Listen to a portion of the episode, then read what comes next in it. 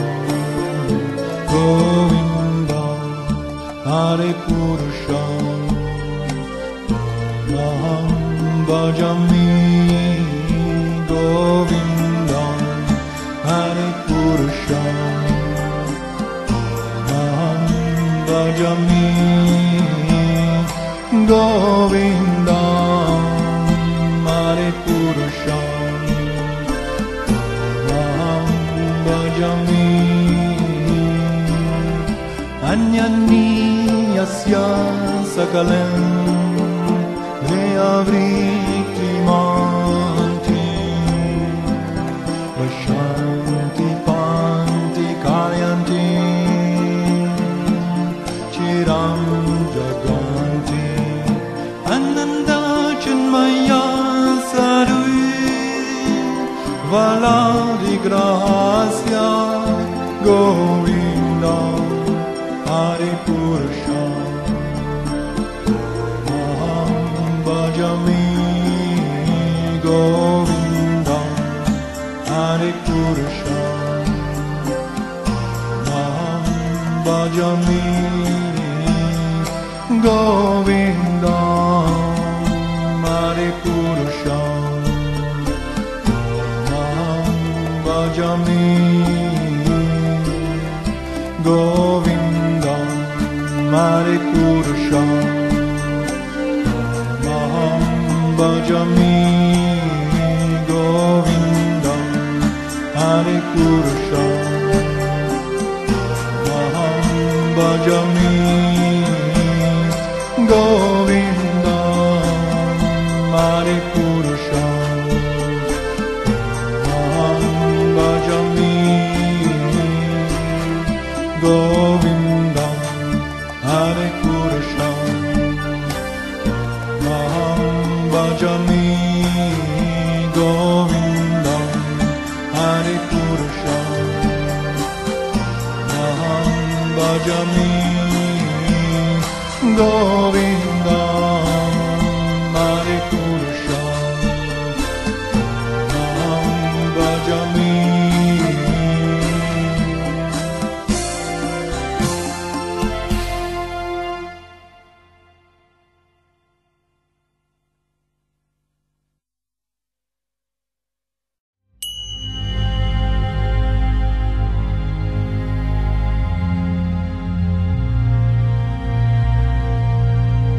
Per acquistare i libri esclusivi di Manonatha Prabhu, vai al sito store.ishvara.org.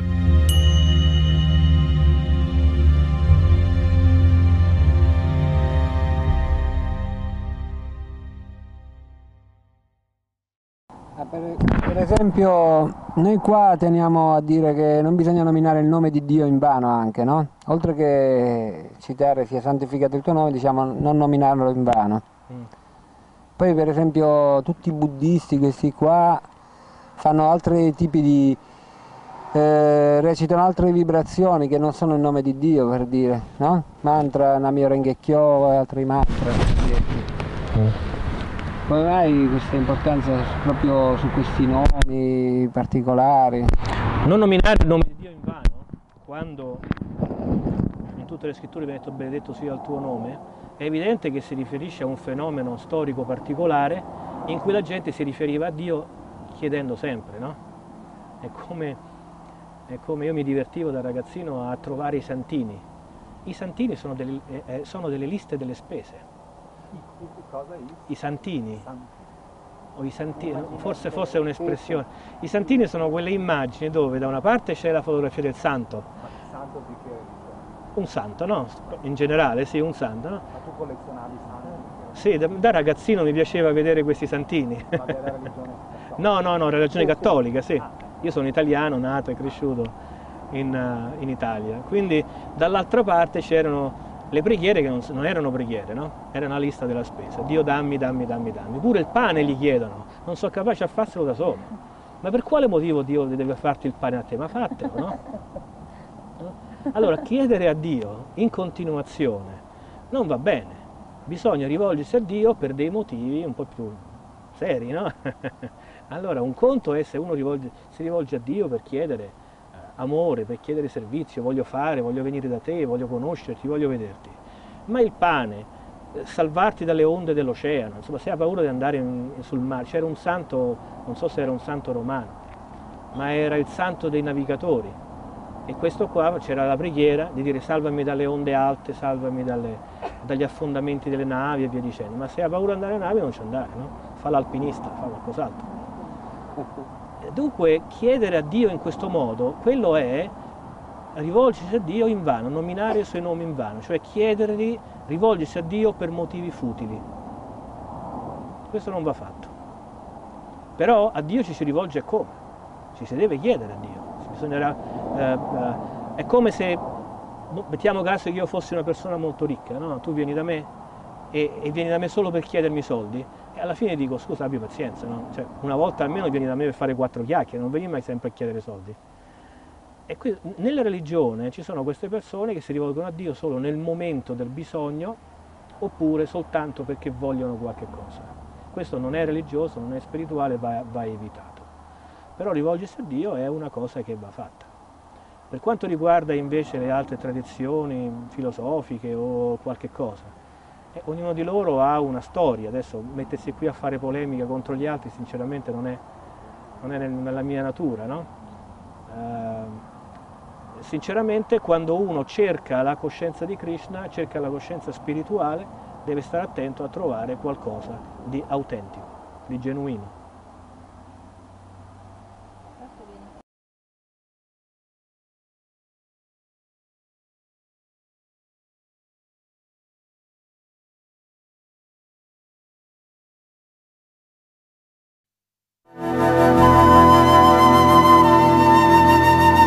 Avete ascoltato? Manonatha Prabhu, lezioni e conversazioni.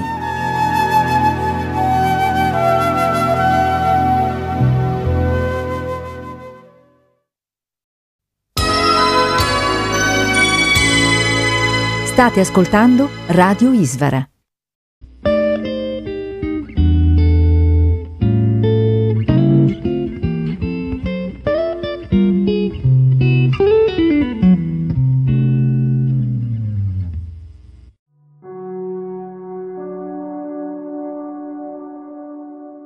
La trasmissione che segue va in onda per gentile concessione del Centro Vaikunta, www.centrovaikunta.com. Buon ascolto di Ishvara Radio e Hare Krishna. Hare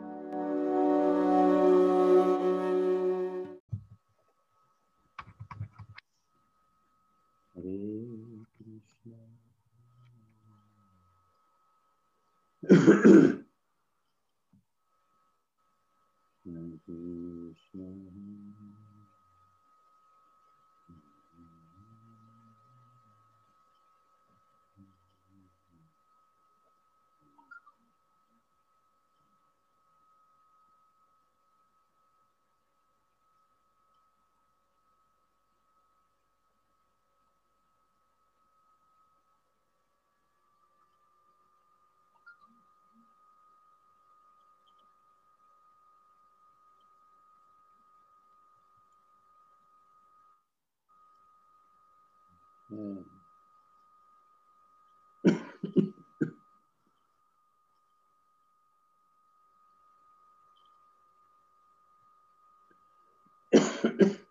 Cristina, c'è che è un bellissimo soffitto.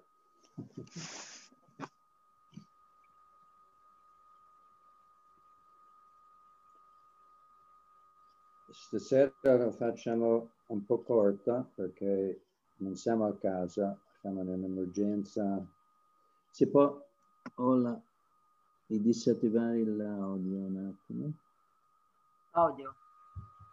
Sì. Ok.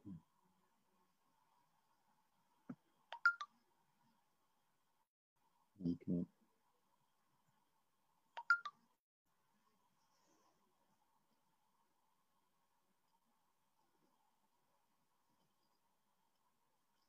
Si è sentata un attimo.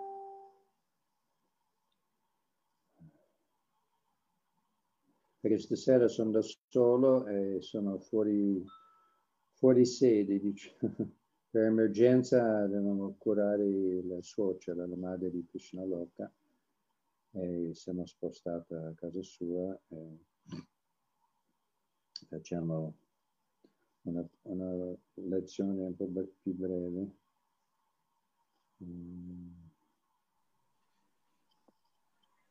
Qui la connessione qua non è al massimo.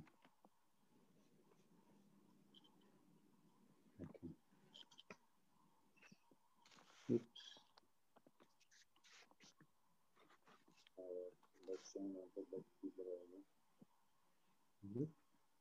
Okay.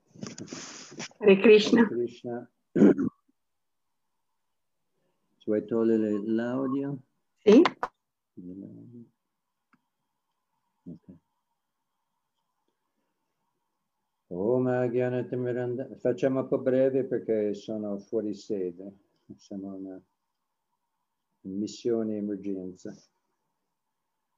Om Agyanatimirandasya Gyananjana Shalakaya Chakshuruniritam Jena Tasmai Shri Gurave Namaha Shri Chaitanya Manobhistam Sthapitam Yena Bhutale Svayam Rupakadamayam Dadati Svapadantikam Vandeham Shri Guru Shri Yuta Parakamalam Shri Guru Vaishnavanscha Shri Rupam Sagarjatam Sahagana Raganatan Vitam Tam Sajivam Sadvaitam Savadutam Parijana Sahitam Krishna Chaitanya Devam Shri Radha Krishna Padam Sahagana Lalita Shri Vishakam Vitamshta Hey Krishna Karuna Sindhu Dina Bandhu Jagatpate Gopisha Gopika Kanta Radha Kanta Namostute Tapta Kanchana Gorange Radhe Vindavanishvari Vrishapanu Shute Devi Pranamamiya Pati Priye Vanchakalpatarubhyascha Kripa Sindhuvyeva Patitanam Pavanebhyo Vaishnavebhyo Namo Namah Shri Krishna Chaitanya Prabhu Nityananda Shri Veda Gadada Shivasari Gaur Bhaktavinda Hare Krishna Hare Krishna Krishna Krishna Hare Hare Hare Rama Rama Rama Hare Hare Namo Vishnupadaya Krishna Prestaya Bhutale Srimate Bhaktivedanta Swami Namane Namaste Saraswati Deve Gauravani Pracharane Nivishesha Shunyavari Paschatade Satarane. Ok, continuiamo a leggere il libro di Krishna, così possiamo assorbirsi nel passatempo di Krishna per realizzare che lui è il nostro più caro amico, che è il goditore di tutto, il proprietario di tutto, è il nostro più caro amico.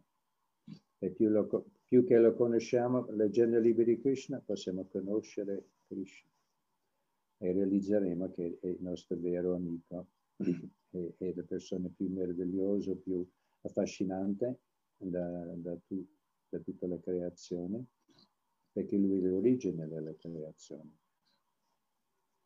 E così possiamo innamorarsi di Krishna e così tornare ai nostri dimori originali nel mondo spirituale. E non stare più qua, in questa dimensione che è sempre peggio.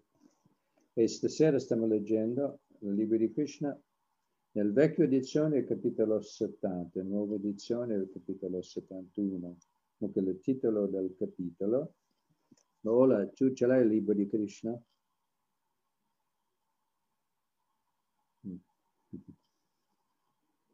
Così li segue. È intitolato Sri Krishna entra nella città di Indraprastha. O Hastinapur. In presenza del grande saggio Narada e di tutti gli altri compagni di Sri Krishna, pure dopo aver considerato le situazioni concluso, caro Signore, innanzitutto il grande saggio Narada Muni ti ha pregato di andare a Hastinapur, chiamata anche Indraprastha, che sarebbe la capitale di Yudhishthir, delle Pandanas, per soddisfare il re Yudhishthir, tuo cugino che si prepara a compiere il grande sacrificio radiosurio. Penso dunque che tua grazia dovrebbe andarci senza indugio e assistere il re in questa sua grande impresa. Tuttavia, benché sia giusto accettare prima l'invito,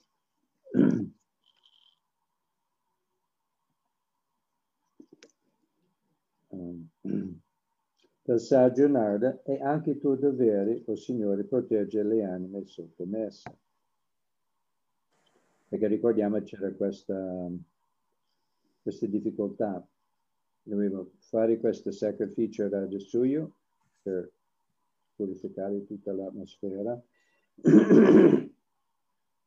per la glorificazione di Krishna, ma allo stesso tempo, quando si faceva questi sacrifici, era necessario che tutte le altre re erano d'accordo, che mostravano che erano d'accordo, che davano il loro contributo per fare questo grande sacrificio che praticamente è una glorificazione di Dio, di Krishna. Ma sapevano già che c'era uno che non era d'accordo, che si chiamava Jarasandha, che era una carissima amica, praticamente era il suocero di Kamsa. Ricordiamo chi è Kamsa.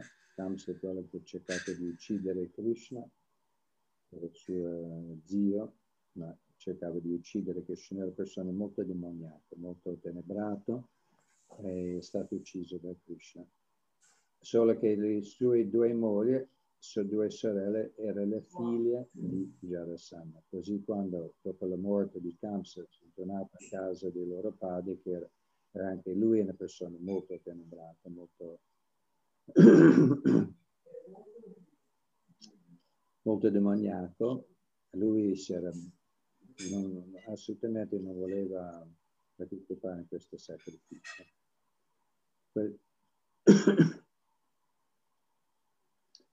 Così Uddhava ha consigliato Krishna di, si dice, non mi ricordo in italiano, in inglese si dice due uccelli con una pietra. C'è un'espressione che fa due cose con un poco solo.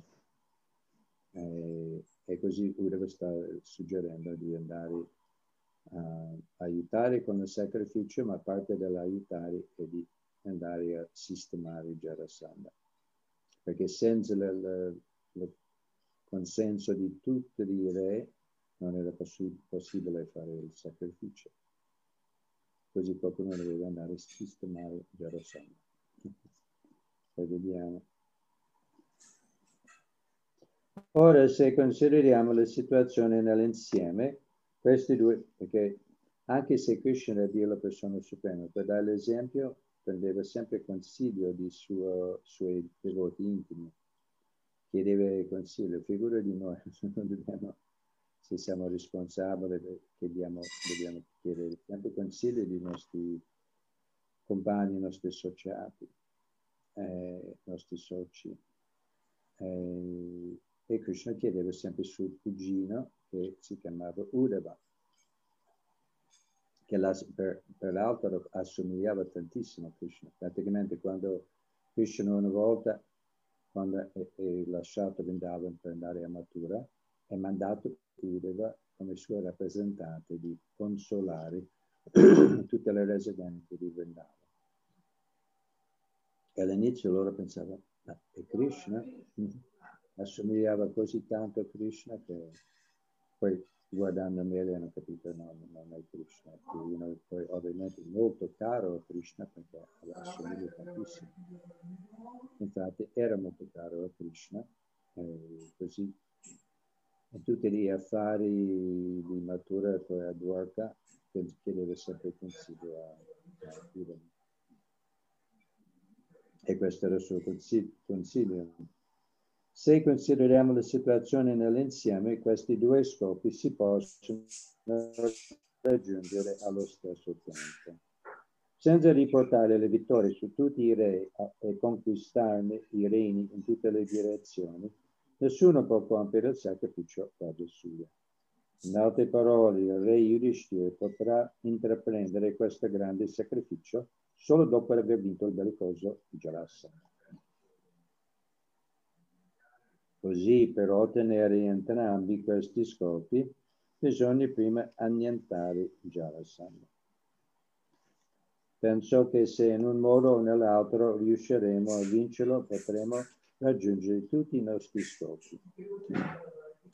I re prigionieri saranno liberati e con nostra grande gioia la tua fama spirituale si diffonderà ovunque per averli salvati dalle grinfie di Jarasandha. Ricordiamo anche che Jarasandha, essendo abbastanza cattivo, andava in giro a conquistare altri piccoli regni e prendeva il re, il principe e lo portava. Avevano 20.000 re e principe chiuse in galera, praticamente sotto la sua domina, che aveva rapiti da tutte le varie regni per cui lui ha preso controllo. E così loro hanno mandato un messaggero a Krishna, chiedendo di salvarli, per aiutarli. Infatti per questo motivo Uddhava sta consigliando Krishna: se uccide Jarasandha per poter compiere il sacrificio Rajasuya, si può anche salvare questi re, questi piccoli re, che sono i tuoi devoti, perché sono nel frattempo, quando è in questa condizione di grandi difficoltà, tutti questi re si sono meditati su Krishna, sono diventati grandi devoti. Il re Jarasandha però non è un uomo comune, si è dimostrato un grosso pericolo anche per guerrieri famosi. La sua forza fisica, infatti, è pari a quella di 10.000 elefanti. Immagina 10.000 elefanti, difficile immaginare tutti insieme, 10.000 elefanti. Era forte come 10.000 elefanti. Solo Bimasen, che possiede la sua stessa forza, è capace di vincerlo. La cosa migliore sarebbe che Bimasen combattesse da solo contro il re. Chi è Bimasen? Bimasen è fratello di Narada, uno dei 5 Pandava, fratello anche di Arjuna. Solo che lui era il più forte, perché fisicamente potentissimo. La cosa migliore sarebbe che Bimasen combattesse da solo contro il re. Si eviterebbe così una morte inutile a molti soldati. In realtà è molto difficile sconfiggere Jarasandha quando è alla testa delle sue akshahini, le divisioni militari. È preferibile dunque seguire una politica più adatta alla situazione attuale. Sappiamo che Jarasandha è molto devoto ai brahmana, è disposto a offrire loro doni in carità. Non trascura mai di esaudire le loro richieste. Pensò che Bimasena, travestita da brahmana, potrebbe avvicinarlo e chiedergli la carità. Potrebbe poi battersi in duello con lui. E per assicurare la vittoria a Bimasena, pensò che tua grazia debba accompagnarlo. Se tu sei presente alla lotta, sono sicuro che Bimasena ne uscirà vittorioso, perché basta la tua presenza a rendere possibile l'impossibile.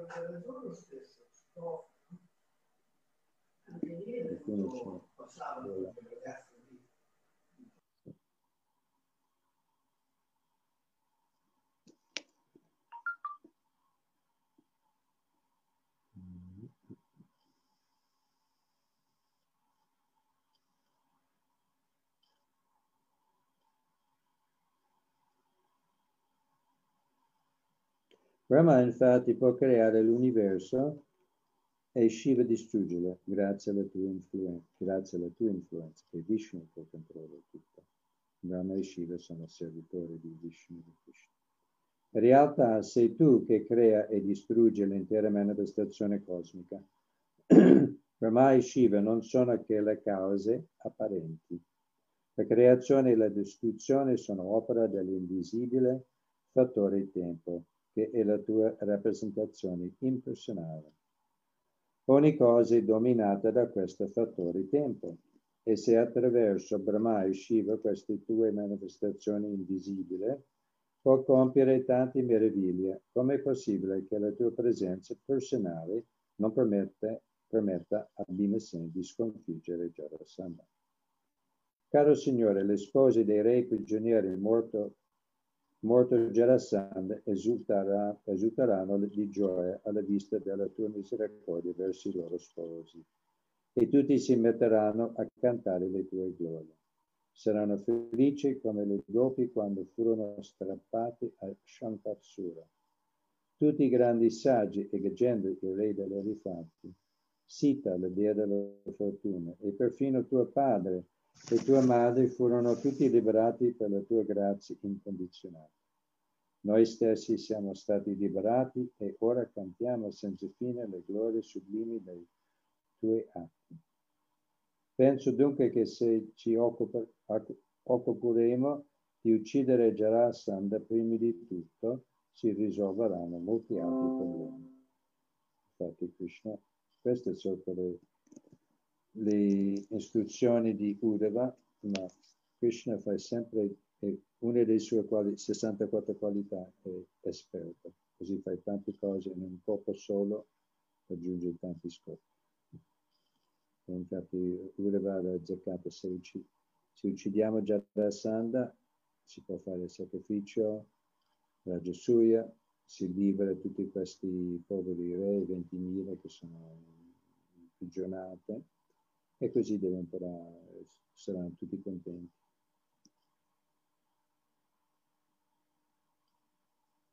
Penso dunque che quando al sacrificio Raja Suya preparato a Hastinapur sicuramente sarà eseguito o per gli atti pie dei re imprigionati o per quelli enti di Jarasandha. Mio Signore, sembra dunque che tu debba andare personalmente a Hastinapur per vincere i re demoniaci, come Shishupala e Jarasandha, liberare dalla prigionia i sovrani virtuosi e anche per celebrare il grande Raja Suya Yajna. Considerando tutti questi motivi, penso che tua grazia deve partire subito alla volta di Hastinapur, la capitale dei Pandava, dove si incontrerà Arjuna e Bimasena e si partiranno tutti e tre per il regno di Jarasandha per compiere questa missione.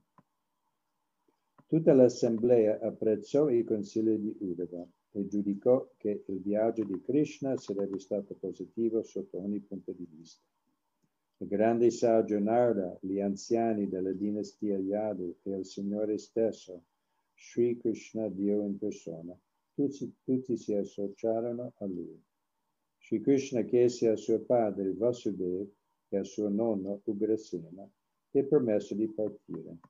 Poi ordinò ai suoi servitori Daruka e Jaitra di preparare il viaggio. Vediamo qui che Krishna fa il profeta quando prende la forma umana, nel senso si appare in una forma che sembra umana, che è sempre la sua forma spirituale originale, sempre Dio la persona suprema, ma funziona nella società umana, dall'esempio. Poi ha altre attività straordinarie, ma si comporta sempre da essere umano perfetto, seguendo i suoi doveri di Kshatriya, di re, eccetera.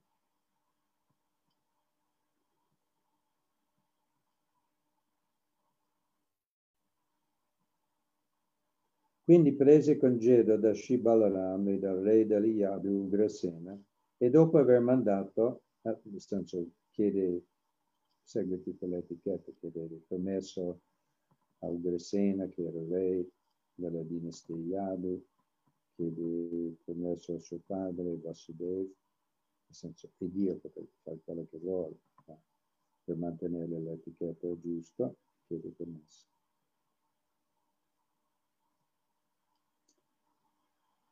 E dopo aver mandato avanti le sue regine con i loro figli e tutti i bagagli, non è che andava da solo, ha portato tutte le sue regine, 16.108, tutto il loro, come dice servitore, eccetera. Salì sul suo carro, il cui stendardo porta le effigie di Garuda. Prima della partenza, Sri Krishna soddisfece il grande saggio Narada offrendogli vari oggetti, tutti adatti alla venerazione di un illustre personaggio. Narada avrebbe voluto prostinarsi ai piedi di loto di Krishna ma poiché il Signore interpretava la parte di un essere umano, si contentò di offrirgli mentalmente i suoi omaggi. Poi, tenendo sempre nel cuore la forma sublime del Signore, lasciò il palazzo delle assemblee prendendo le vie del cielo, perché Narada Muni non toccava mai terra. Ricordiamo che Narada Muni appare, se ricordiamo la nostra lettura nel Bhagavatam, i primi canti, Narada Muni è sempre presente, è il grande maestro spirituale qui in questo universo. Viaggia in tutto l'universo, portando coscienza di Krishna, tanti personalità, la Maharaj, Guru Maharaj, e tanti altri grandi personalità, grandi devoti. E anche in questo caso era parso per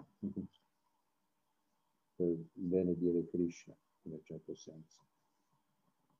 È sempre in mezzo dei passatempi di Krishna, ma per dimostrare, mantenere la giusta etichetta, lui mantiene la sua posizione come maestro spirituale, Brahmana, e Krishna offre sua magia a Narada Muni, perché è una posizione più bassa del Kshatriya.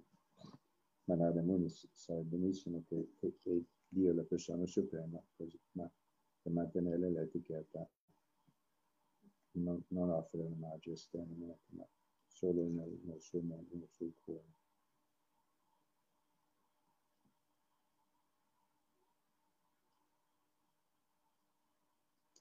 Di solito il saggio Narada non cammina sulla superficie della terra, ma viaggia nello spazio. Dopo la partenza del saggio Narada, Sri Krishna si rivolse al messaggero dei re prigionieri e lo rassicurò: coloro che lo avevano inviato non avevano più nulla da temere, perché molto presto egli si sarebbe occupato della morte del re di Magadha, Jarasandha. Quindi il Signore augurò buona fortuna a tutti i sovrani prigionieri e al loro messaggero, che prese la strada del ritorno. Il messaggero lì aspettando la risposta, Krishna: stiamo arrivando, andate avanti a dire a tutti i prigionieri re che sto arrivando, si mette a posto, fra poco sarà tutto liberato. Appena i re ebbero la buona notizia della prossima visita di Krishna, si sentirono presi dalla gioia e si misero tutti ad aspettare con grande impazienza l'arrivo del Signore. Il carro di Krishna si avvia alla volta di Hastinapur, scortato da numerosi altri carri, e con gli elefanti, la cavalleria, la fanteria e tutto il seguito reale. Flicorni, tamburi, trombe, corni e conchiglia risuonano forte in tutte le direzioni, producendo vibrazioni di buon augurio. Le 16.108 regine, con a capo la dea della fortuna Rukmini Devi, la sposa ideale di Sri Krishna, seguono il Signore accompagnati dai loro figli. Sono migliaia e migliaia di persone, tutte le regine, il loro seguito, il seguitore. Tutti i figli, che ognuno di loro aveva almeno 10 figli, così vai oltre la nostra immaginazione. Ma questi sono i passatempi infiniti del Signore Supremo, come una potenza infinita, che la seconda parte dei suoi passatempi a Dwarka dimostra l'opulenza, la potenza del Signore. A Vrindavan l'amore intimo con i suoi devoti nella semplicità, che è ancora più elevata, più intima. Ma qui a Dwarka proprio la bellezza, l'opulenza, la ricchezza, eccetera, che sono le qualità infinite della persona suprema.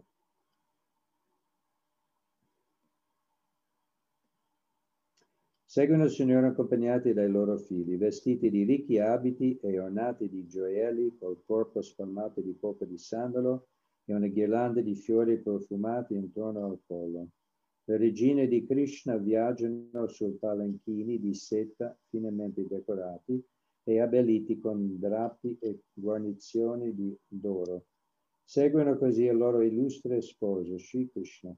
La fanteria armata di scudi, spade e lance fa da guardia del corpo alla regina di Dwarka. Seguono alla fine della colonna le spose e i figli di tutte le altre componenti della scorta. Tutte le famiglie. Anche molte cortigiane accompagnano la carovana. Le bestie di somma, buoi, bufali, asini e muli, trasportano gli accessori da campo, i giacili e i tappeti. Le donne sono sedute nei palanchini sistemati sul dorso dei cammelli. Una folla variopinta, il gioioso vocio dei viaggiatori, una festa di colori, banderine, ombrelli, ventagli, armi di vari foggi, stoffe, ornamenti e copricati. La carovana che ondeggia sotto i raggi del sole sembra l'oceano con le sue alte onde e i suoi grossi squali. Che descrizione! Avanza così verso Hastinapur, Nuova Delhi, il seguito di Shri Krishna, attraversando il regno di Anartha, la provincia di Gujarat e quella di Salvira, Surat, poi il grande deserto del Rajasthan e infine Kurukshetra, e la montagna, i fiumi, le città, i villaggi, i pascoli e i luoghi e giacimenti minerari che la carovana incontra nella sua marcia tra questi reami. Sulla strada per Hastinapur si può immaginare questi un'enorme migliaia e migliaia di persone, elefanti, fanterie, ci sono anche milioni, tutti in viaggio. Immagina la scena di opulenze di colori, feste di colori, di opulenze, di gioielli, di oro, di bellezza. E questo, quando Dio appare in questo mondo, dimostra tutta l'opulenza che appartiene a Lui, in realtà, che è tutto. Per attrarre la nostra attenzione, per attrarre la nostra... Noi siamo attratti di vedere persone famose, belli, con opulenze, vogliamo vedere. E così Krishna dimostra la più grande bellezza e opulenza, e così, per attrarre il nostro cuore. Viene in questo mondo solo per quello, per attrarci di tornare e giocare e far parte di questi passatempi con Lui, di godere le felicità di amore con Lui nel mondo spirituale eternamente.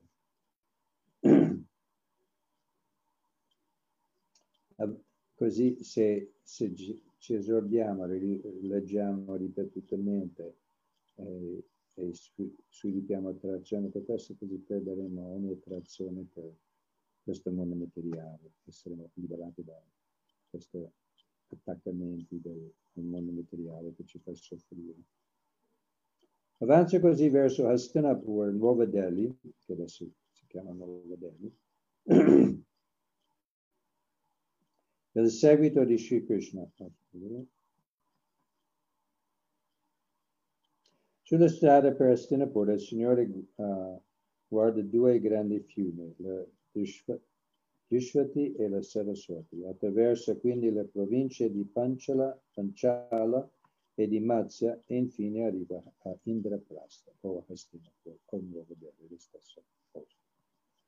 Vedere e ascoltare Dio, la persona suprema, non è cosa comune. Perciò quando il re Yudhishthir sente che Sri Krishna è già alla porta di Hastinapur, la capitale del suo regno, la gioia che prova è tale che i peli del corpo gli si rizzano per l'estasi.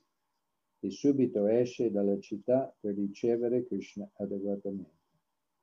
Ai suoi ordini risuonano strumenti musicali e canti, mentre i brahmani eruditi cominciano a recitare ad alta voce linee dei Veda. Sri Krishna è conosciuto col nome di Rishikesh, il maestro dei sensi. Il re Yudhishthir va verso di lui per ascoltarlo, proprio come i sensi entrano a contatto con la coscienza vitale. Cugino di Krishna, Maharaj Yudhishthir, essendo il maggiore, prova naturalmente un grande affetto per il Signore. Appena lo scorge, il suo cuore esulta di un amore profondo. Ecco, lo guida. Scusate.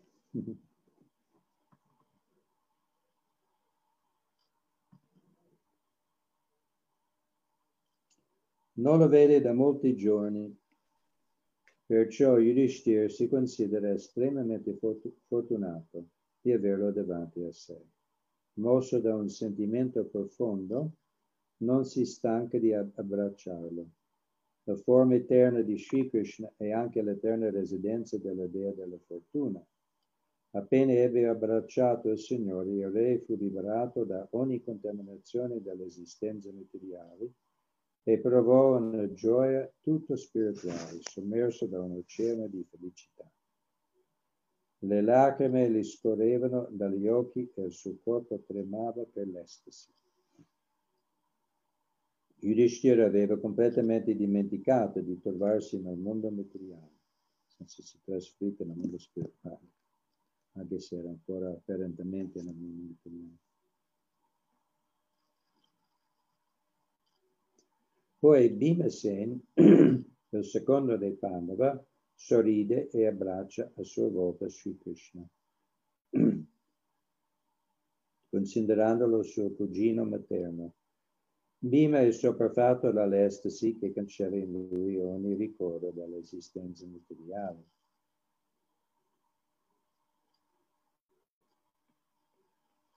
Poi Bimasen, il secondo dei Pandava, considerando il suo cugino materno, Bhima è sopraffatto dall'estasi che cancella in lui ogni ricordo dell'esistenza materiale. Quindi Sri Krishna in persona abbraccia gli altri Pandava, Arjuna, Nakula e Sahadeva. Gli occhi dei tre fratelli si riempiono di lacrime e Arjuna, amico intimo del Signore, lo stringe a sé ripetutamente. I due fratelli minori, dopo che Sri Krishna li ha abbracciati, si prosternano ai suoi piedi di loto e gli offrono i loro rispettosi omaggi. Sri Krishna presenta a sua volta i suoi omaggi ai brahmana presenti e agli anziani della dinastia Kuru, come Bhishma, Drona e Indraprastha. Se avete qualche domanda durante il discorso. Domande. Ok, domani faremo Bhagavad Gita, domani sera. L'unico problema nel scappare velocemente per venire a curare lo sfocio, ho dimenticato la Bhagavad Gita. Domani sera sarà letto da Bhaktin Cristina. Legge, io faccio i commenti e tu leggi, io i commenti. Facciamo così. Vedi se tu riesci a ricordare dove eravamo nella Bhagavad Gita, se c'è il segno. E faremo il Bhagavad Gita. E ricordiamo che venerdì sera, per la misericordia di Krishna, avremo la compagnia di Sua Santità Radha Swami, sempre alle ore 20.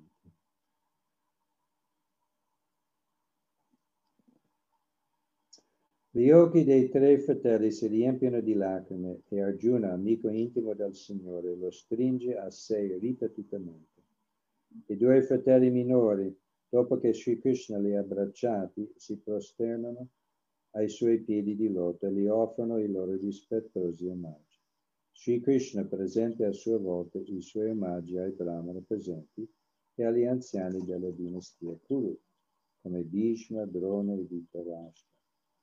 Sono presenti anche molti re venuti da varie province, Kuru, Sinjaya, Ketaya, e con tutti Sri Krishna scambia omaggi e auguri. Molto amorevole, molto personale, cioè molto di questi scambi di relazioni che si abbracciano. Questa è cultura di amore, cultura di relazione amorevole tra Krishna e tutti i suoi devoti. e gratuiti.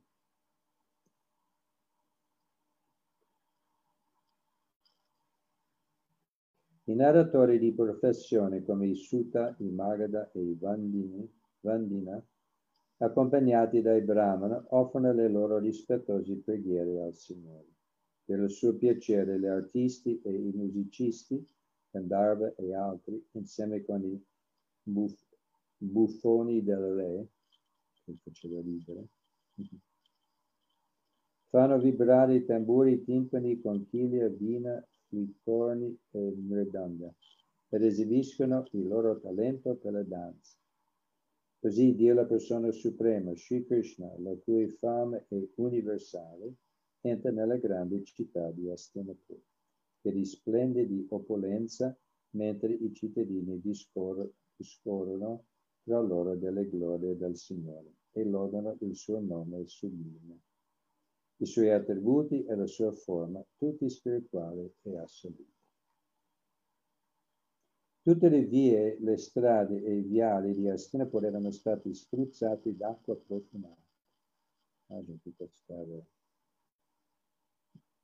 Quando era ieri c'era qui fuori i camion della mondizia, che invece di fare mondizia, che poi misura lì, aveva un oggetto, una tubo lungo con un oggetto molto forte di acqua che spruzzava tutte le schifezze sulla strada. Invece qui sono strade, viali completamente puliti, spruzzate di acqua, ma vuol dire acqua di rosa, non odore chimico, ma proprio profumi veri di pepperi di rosa.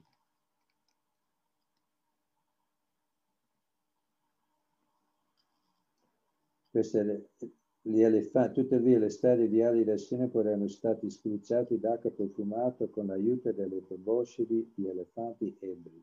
Gli elefanti che prendevano questa acqua profumata. Immagini un elefante con acqua di rose. In varie parti della città, bandiere, festoni variopinti abbellivano le case e le strade. Agli incroci stradali più importanti erano stati eretti portali decorati d'oro e su entrambi i lati risplendevano anfore d'oro, colme d'acqua. Questi meravigliosi ornamenti rendevano gloriosa l'opulenza della città. Tutti i cittadini partecipavano alle grandi cerimonie, si riunivano qua e là a gruppi, tutti vestiti con abiti nuovi e variopinti, ornati di gioielli e ghirlande di fiori e profumati con essenze aromatiche. Ogni casa era illuminata da miriadi di lampade che facevano capolino ai cornicioni, dai muri, dagli zoccoli e dai capitelli delle colonne. Da lontano tutto dava l'impressione che fosse la festa di Dipavali. Questa festa viene celebrata il primo giorno dell'anno secondo il canone, quella famosa festa delle luci, no? Dei candelini. Incensi deliziosi bruciavano nelle case e i fumi uscivano dalle finestre creando un'atmosfera molto piacevole. Sui tetti sventolavano le bandierine e brillavano le giare d'oro, colme d'acqua che erano state poste lassù. Sri Krishna entra nella città dei Pandava e, assaporando le meravigliose atmosfere che vi regna, avanza lentamente. Cerca di meditare, di visualizzare questo. Sono descrizioni così belle, non è difficile visualizzare, immaginare queste scene.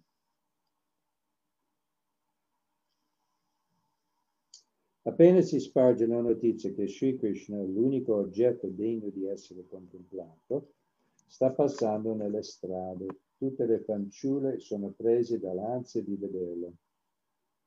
Lui che è famoso in tutti i mondi, corrono per vedere il Signore e i loro capelli si sciolgono e i loro sari ben drappeggiati si allentano. Ognuna abbandona i doveri domestici e quelle che si trovano a letto con lo sposo lo lasciano subito per scendere mostrare e vedere Sri Krishna. Questo deve essere il nostro entusiasmo di andare verso Krishna. Lasciamo tutto, parenti, moglie, figli, famiglia. E questo può essere anche realizzato andando con il nostro cosciente, anche se non riusciamo a scappare e lasciare tutto. Possiamo dare la nostra attenzione al canto del Santo Nome, ascoltare di Krishna e meditare su Krishna. Anche in mezzo ai nostri doveri domestici, familiari, eccetera. Come qua Krishna diceva ad Arjuna, fai il tuo dovere di combattere come kshatriya, ma pensa sempre a me.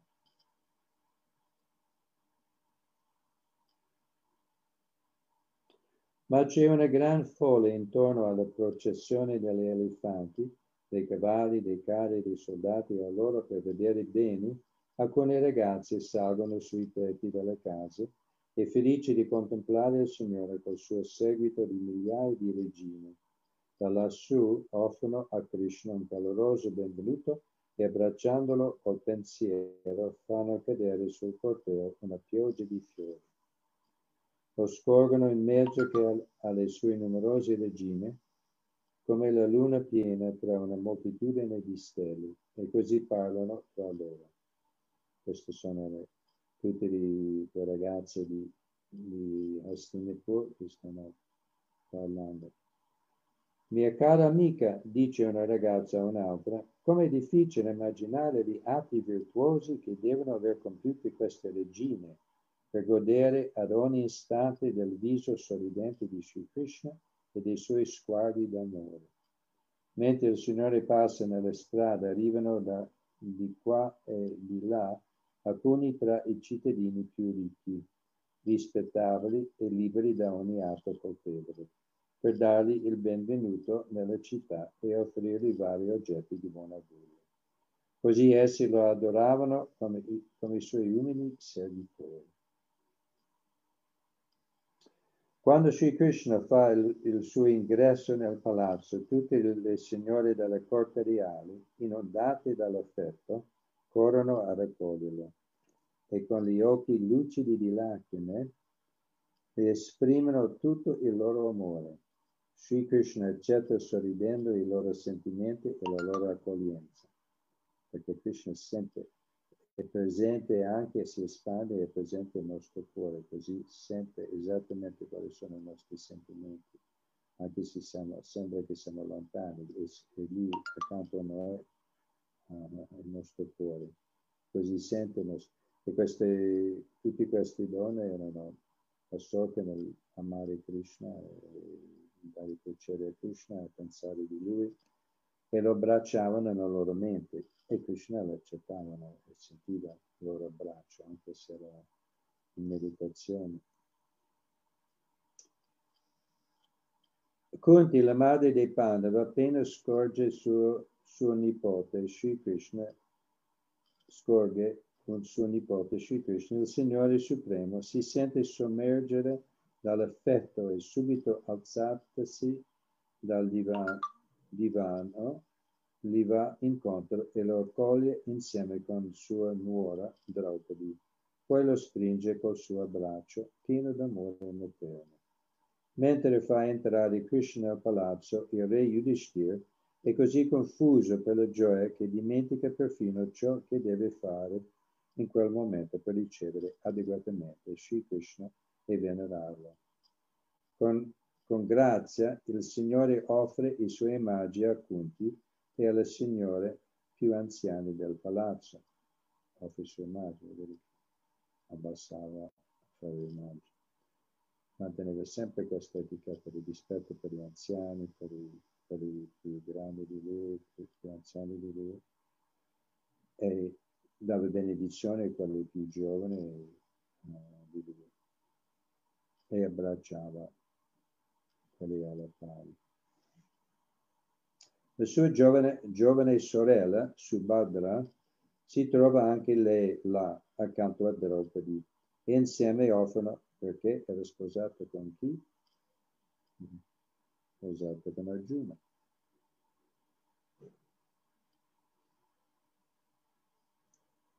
e insieme offrono il loro rispettoso omaggio ai piedi di lode del Signore. A un cenno della suocera, Draupadi porta stoffe, gioielli e ghirlande per dare il benvenuto alla regina Rukmini, Satyabhama, Bhadra, Jambavati, Kalindi, Mitravinda, Lakshmana e alla devota Satya. Sono le 8 regine principali sposate con Krishna. Poi gli altri 16.100 erano tutti quelli salvati da Bomasura, un'altra Asura.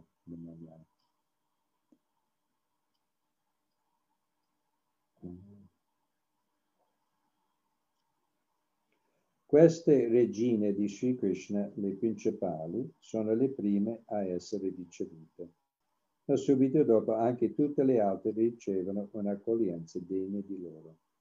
Il re Yudhishthir fa preparare il necessario per il riposo di Sri Krishna e si preoccupa che tutti coloro che l'hanno accompagnato, cioè la regina, i soldati, i ministri e i segretari, tutti ricevono un comodo alloggio. Immagino se arrivassi, sono migliaia di ospiti in poco solo. Noi facciamo fatica a ricevere uno, due. Ma la Yudhishthira ha ricevuto migliaia, tutti i soldati. Era attenta che ognuno aveva un posto, era alloggiato,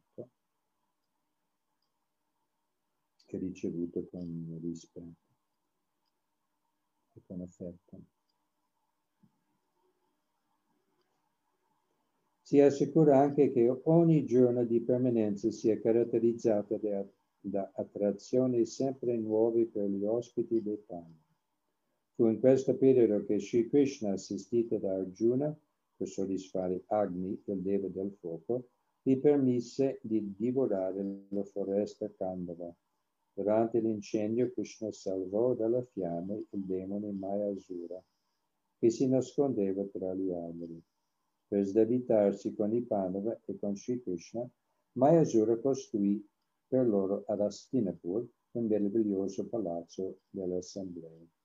Per fare piacere al re Yudhishthir, Krishna rimase molti mesi nella città e si divertì ad andare di qua e di là, guidando i carri in compagnia di Arjuna, seguito da molti soldati e guerrieri. Così terminano gli insegnamenti di Bhaktivedanta sul 71° capitolo del libro di Krishna, intitolato Sri Krishna entra nella città di Indraprastha. Il prossimo capitolo, vedremo, sentiremo settimana prossima. Non lo so da dove, vediamo che fine farà il re Jarasandha. Sarà liberato. Ciao. Hare Krishna. Cantiamo velocemente Nishingadeva tutti insieme.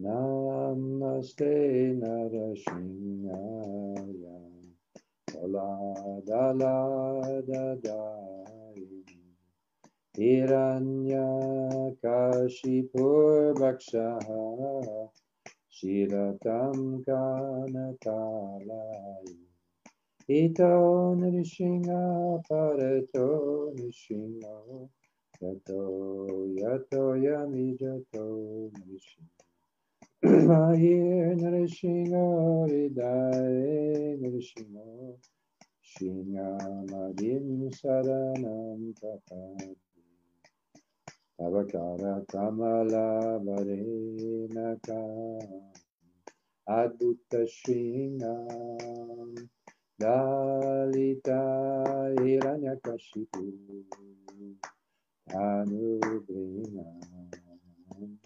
Keshavadrita Arahari Rupa Jai Jagadisha Hari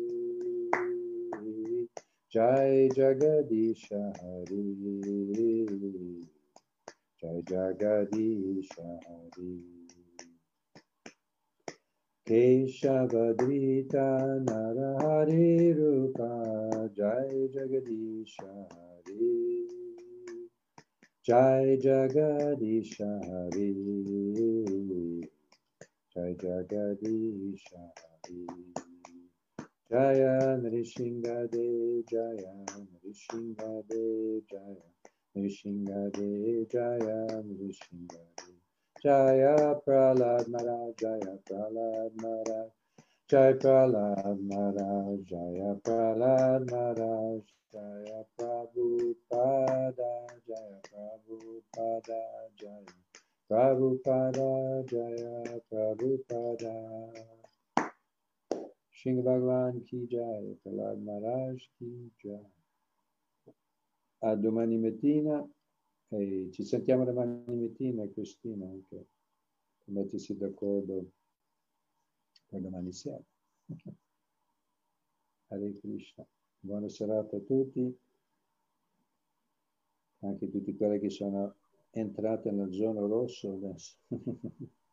Ci vediamo, poi adesso fra i prossimi giorni c'è mattina, sera, sono tanti programmi che stanno insieme. Haribol, buonanotte. Haribol. Buonanotte.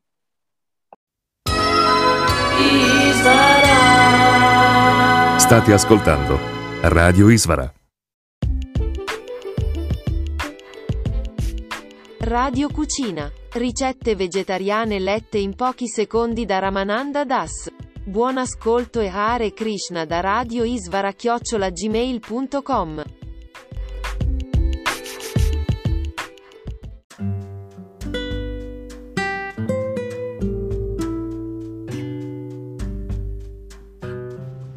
Nuova ricetta di Ramananda Das qui su Radio Ishvara.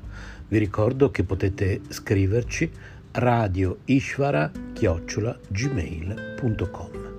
Buon ascolto e Hare Krishna.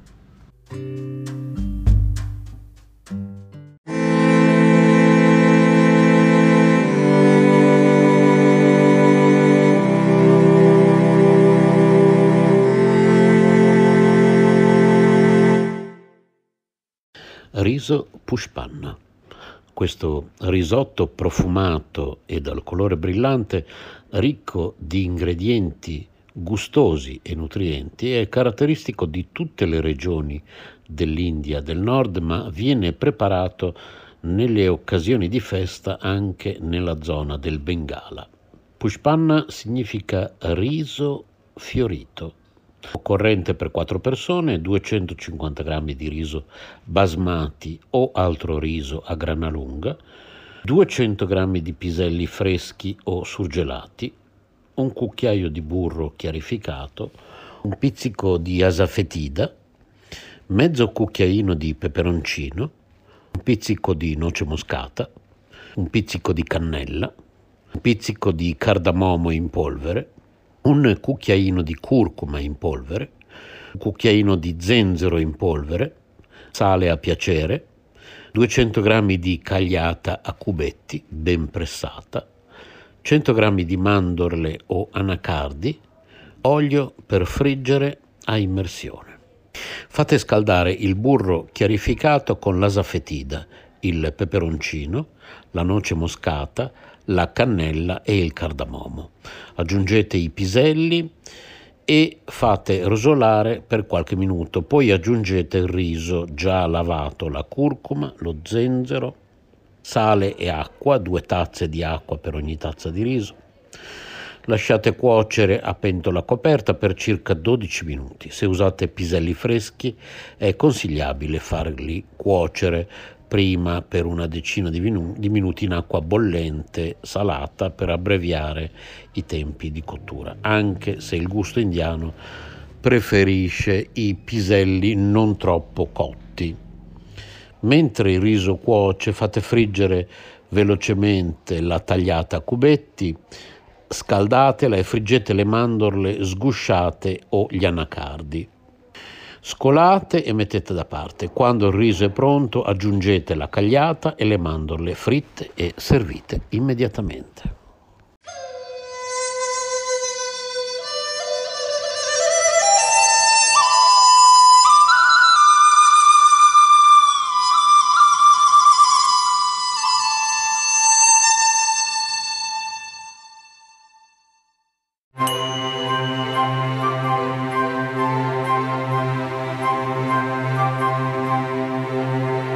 acquistare i libri esclusivi di Manonatha Prabhu, vai al sito store.ishvara.org.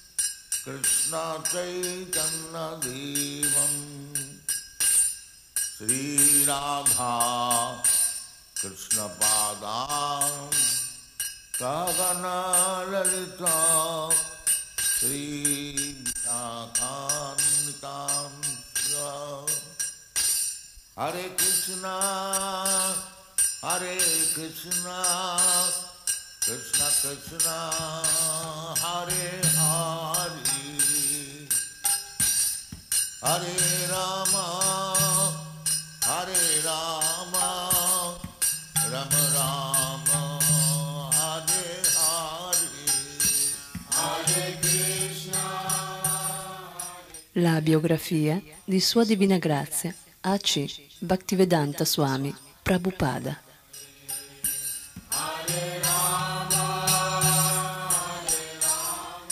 Fondatore Acharya della Associazione Internazionale per la Coscienza di Krishna.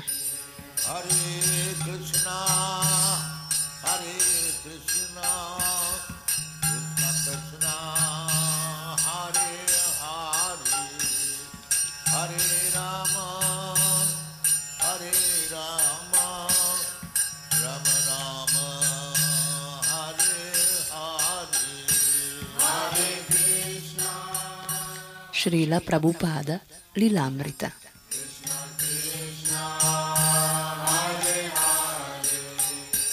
Di Sattvarupa Dasa Goswami.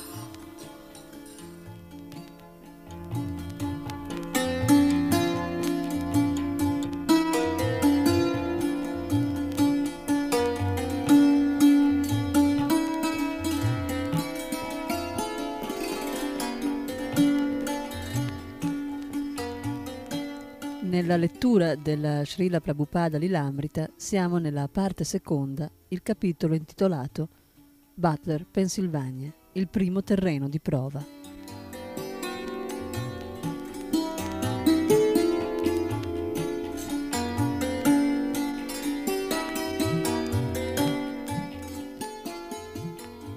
Srila Prabhupada era arrivato a casa degli Agarwal a Butler.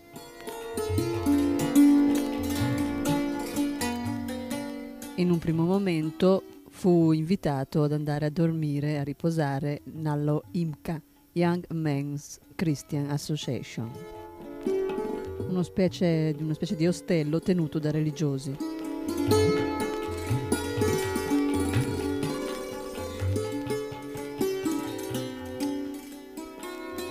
Con l'accordo che Srila Prabhupada venisse a trovare i coniugi Agarwal durante il giorno. Naturalmente la vera difficoltà non era lo spazio ridotto, era lui.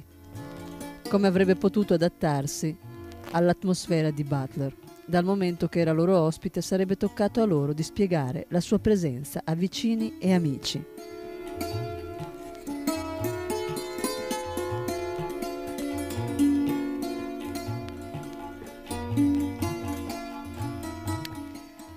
Srila Prabhupada suscitava immediatamente la curiosità in chiunque lo vedesse. Dopo molte ansietà, la signora Agarwal prese una decisione. Piuttosto che lasciare la gente a fare illazioni sullo strano individuo vestito di arancione che viveva in casa sua, sarebbe stato meglio informarli attraverso i giornali. Espose il suo piano a Srila Prabhupada, che rise, accorgendosi di essere un personaggio piuttosto strano in quei luoghi.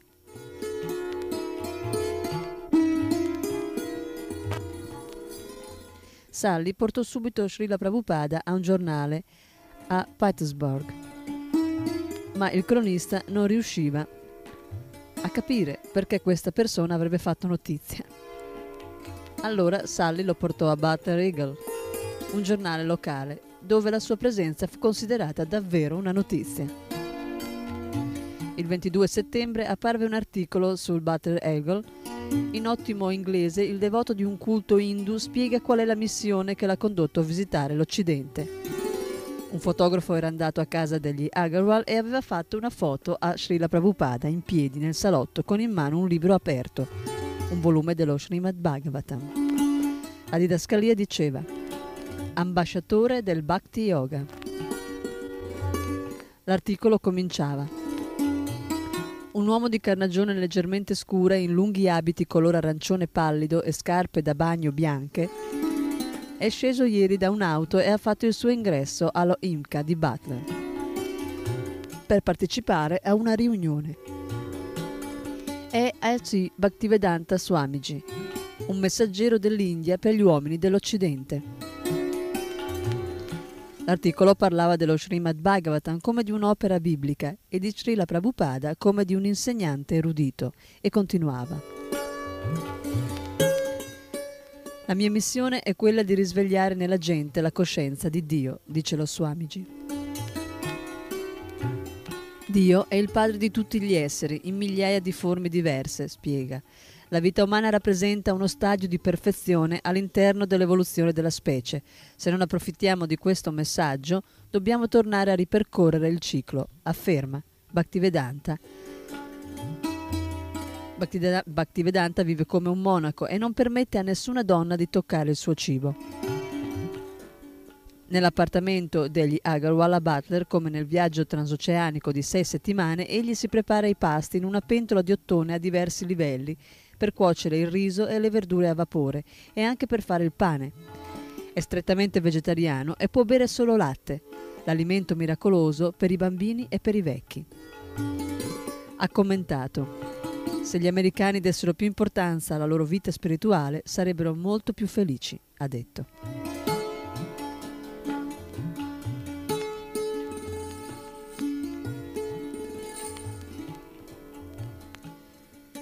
Gli Agarwal avevano la loro opinione sui motivi che avevano portato Srila Prabhupada in America: finanziare i suoi libri.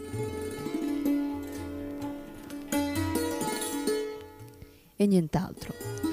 Erano sicuri che la sua unica aspirazione fosse quella di incontrare qualcuno che poteva aiutarlo nella pubblicazione del suo Srimad Bhagavatam e che non desiderasse seguaci. Almeno speravano che non avrebbe fatto nulla per attirare l'attenzione, ed erano del parere che questo fosse anche il suo modo di pensare. Non cercava di dare spettacolo, dice Sally Agarwal non cercava le folle, non voleva nient'altro che raccogliere fondi per pubblicare i suoi libri. Forse Srila Prabhupada, vedendoli così ansiosi, aveva pensato di non mettersi troppo in luce per la considerazione che aveva dei suoi ospiti. Su richiesta di Srila Prabhupada, comunque, il signor Agarwal teneva una specie di dibattito aperto nel suo appartamento ogni sera dalle 6 alle 9. Sally racconta: il nostro gruppo era formato da persone di una certa cultura e lui affascinò tutti. Non sapevano bene che cosa chiedergli, non ne sapevano abbastanza. Era come un sogno uscito da un libro. Chi si sarebbe aspettato di trovare uno Swami in un salotto di Butler in Pennsylvania? Era davvero incredibile. Nel mezzo della borghesia americana, i miei genitori, anche se abitavano abbastanza lontano, vollero venire a vederlo. Conoscevano diverse persone a Pittsburgh e vennero anche loro. Era un avvenimento veramente straordinario averlo qui con noi, anche se in fondo l'interesse che tutti dimostravano era soltanto curiosità.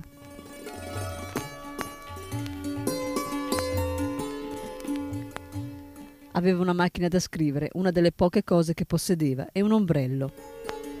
Questa era una delle cose che colpiva, il fatto che portasse sempre con sé l'ombrello. Faceva un po' fresco e lui era calvo, perciò portava sempre un berretto che qualcuno gli aveva fatto, qualcosa che assomigliava a una cuffia da bagno. Ed era così brillante che quando vedeva qualcuno per la seconda volta sapeva chi era, se lo ricordava. Era davvero un uomo brillante.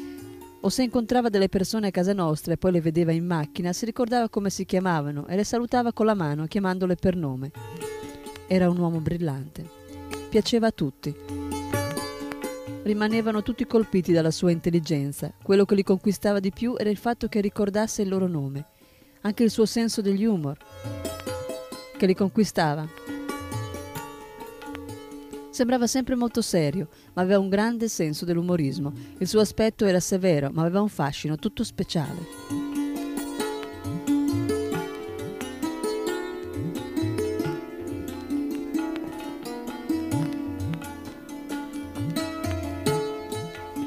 Era l'ospite meno difficile che avessi mai avuto, perché quando non avevo tempo da dedicargli, si metteva a recitare le sue preghiere e sapevo che si sentiva perfettamente felice. Quando non potevo parlare con lui, si metteva a pregare. Mi sentivo a mio agio perché sapevo che non si annoiava mai. Non mi sono mai sentita tesa o forzata a causa della sua presenza. Era così accomodante che quando dovevo andare a prendermi cura dei bambini, restava lì a pregare ed era soddisfatto.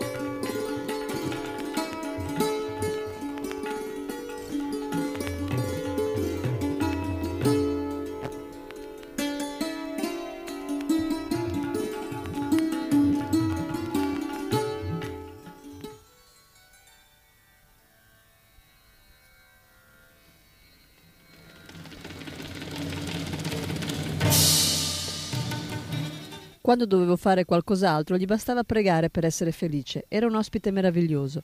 Quando venivano a trovarmi degli amici e fumavano, lui diceva: non importa, non fa niente. Ecco quello che diceva: non fa niente. Sapeva che eravamo diversi. Io non fumavo mai davanti a lui. Sapevo che non dovevo fumare davanti al padre di Gopal. Mi sembrava un po' la stessa cosa. Non creava mai problemi a nessuno. Una sera un ospite chiese a Prabhupada che cosa ne pensa di Gesù Cristo e Prabhupada rispose: è il figlio di Dio. Poi aggiunse che anche lui, l'ospite, era un figlio di Dio. Tutti trovarono molto interessante il fatto che lo Swami accettasse Gesù Cristo come il figlio di Dio.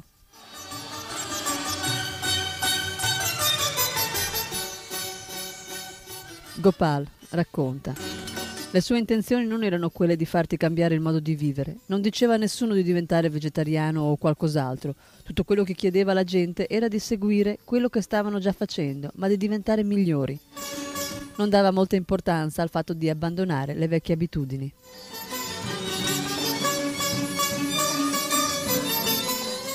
Srila Prabhupada seguiva ogni giorno un programma regolare. Ogni mattina andava a piedi dallo IMCA agli appartamenti Sterling, dove arrivava verso le 7. dopo aver attraversato 6 o 7 isolati. Al suo arrivo a New York aveva nel suo bagaglio un grosso involto di cereali essiccati simili ai fiocchi d'avena. Erano sufficienti per diverse settimane. Ogni mattino a colazione ne prendeva un po' con il latte. Alle 8 meno un quarto Gopal usciva per andare al lavoro e verso le 9:30 Prabhupada cominciava a prepararsi il pranzo in cucina. Faceva i ciapati a mano, senza nemmeno il mattarello. Lavorava da solo per 2 ore, mentre la signora Agarwal si occupava dei bambini e delle faccende di casa. Alle 11:30 prendeva prasadam. Sally racconta: quando cucinava usava un fornello solo. La pentola in basso produceva il vapore, sul fondo c'era il dal che creava il vapore per cuocere molte altre verdure. Per circa una settimana aveva cucinato questo gran pranzo che era pronto verso le 11:30 e Gopal veniva sempre a casa a mezzogiorno per il pranzo. Di solito gli preparava un panino e poi lui tornava al lavoro. Non mi ci volle molto tempo per capire che anche noi avremmo potuto gustare il cibo che lo Swami cucinava. Così lui cominciò a preparare il pranzo per tutti noi. Oh, era tutto così buono!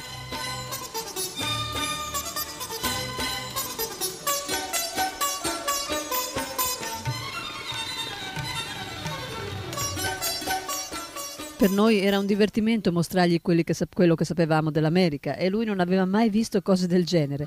Era così divertente portarlo al supermercato. Si divertiva un mondo ad aprire i pacchetti di ocra e di fagiolini surgelati e non doveva pulirli o tagliarli, niente di tutto questo.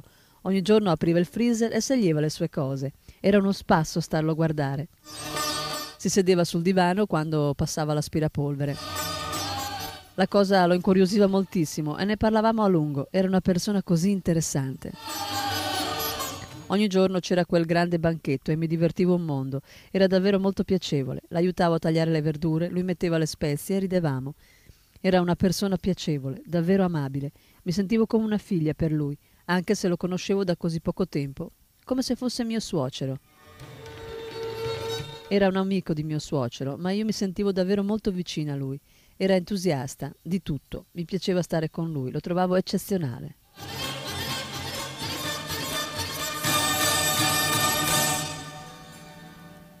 Dopo pranzo, all'1 circa, Prabhupada usciva e andava a piedi fino alla IMCA, dove probabilmente, come pensavano gli Agarwal, lavorava ai suoi libri fino alle 5. Tornava al loro appartamento verso le 6 di sera, dopo che avevano cenato. Mangiavano carne, perciò la signora Agarwal aveva l'accortezza di toglierla di mezzo prima che lui arrivasse. Una sera, che era venuto più presto del solito, la signora Agarwal disse: «Oh Swamiji, abbiamo cucinato della carne e l'odore ti disgusterà». Ma lui rispose: «Non vi preoccupate, non fa nulla».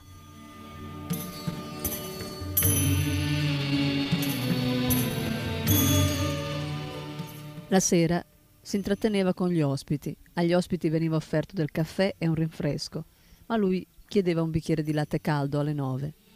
Restava a parlare fino alle 9:30 e alle 10 di sera. Poi il signor Agarwal lo riaccompagnava in macchina allo IMCA.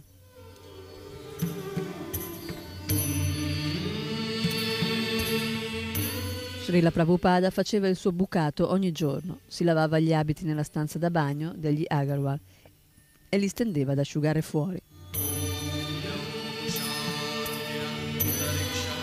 Talvolta accompagnava gli Agarwal alla lavanderia a gettone ed era curioso di vedere come gli americani lavavano e asciugavano i loro abiti.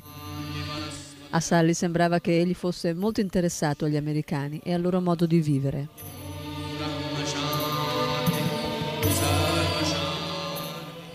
Sally racconta: nostro figlio Bridge aveva 6 o 7 mesi quando arrivò lo Swami e gli indiani vanno matti per i bambini.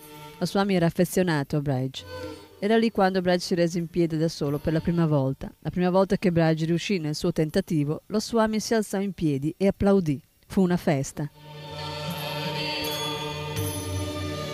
Un altro giorno il nostro bambino, che stava mettendo i denti, si mise in bocca le scarpe dello Swami. Pensai: oh, quelle scarpe sono andate in giro per tutta l'India e il mio piccolo le sta succhiando. Sapete cosa pensa una madre? Quasi ogni sera andava a sedersi nel cortiletto di un vicino, a volte andavano fuori un po' con lui, oppure restavamo in salotto. Mi ricordo una cosa che accadde con la nostra bambina Pamela, che aveva 3 anni. La portavo all'oratorio e lì le avevano parlato di Gesù.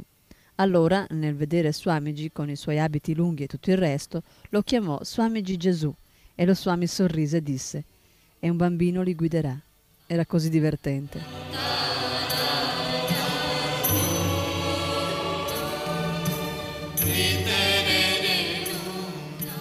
Srila Prabhupada parlò a vari gruppi della comunità, fece una conferenza al Lions Club all'inizio di ottobre e ricevette un documento ufficiale. Attestiamo che A.C. Bhaktivedanta Swami è stato ospite del Lions Club di Butler, in Pennsylvania, e in segno di apprezzamento per il servizio reso, il club gli offre il presente riconoscimento. Fece un discorso allo IMCA e al seminario di San Fedele a Herman, in Pennsylvania, e parlava regolarmente con gli ospiti a casa degli Agarwal.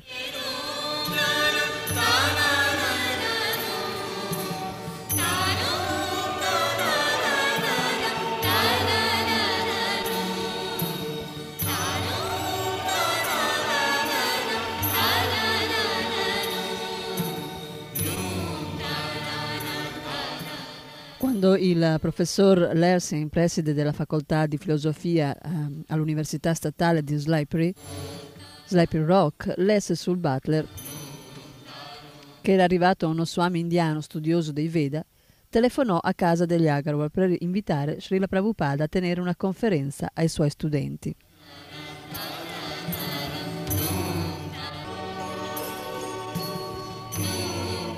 Allen Larsen racconta: «Avevo chiamato il numero di telefono riportato dal giornale, ma scoprì che in realtà lo Swami abitava in una stanza allo IMCA.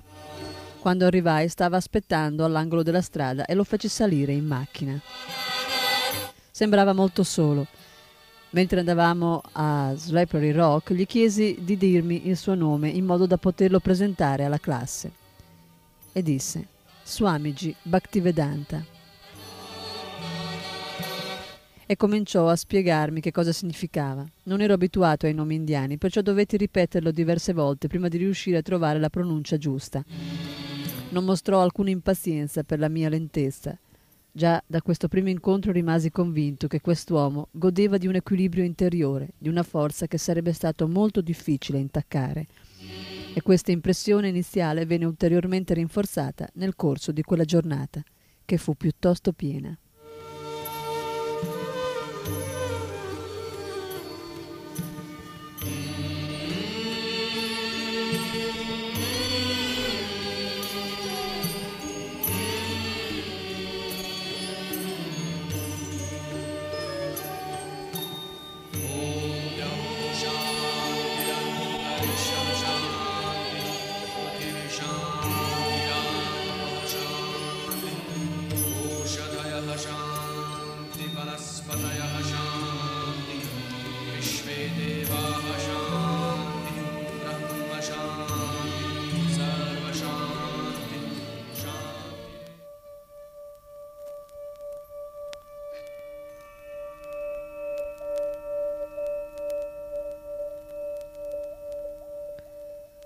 Un centinaio di studenti di varie classi si erano riuniti per ascoltare la conferenza e Srila Prabhupada, nel suo modo così naturale e spontaneo, si incamminò per il corridoio e salì i 3 gradini di legno che portavano al palco. Si sedette a gambe incrociate, con la schiena eretta, e cominciò a cantare dolcemente Hare Krishna con gli occhi chiusi. Poi si alzò in piedi e rispose alle domande del pubblico, parlando senza leggio né microfono.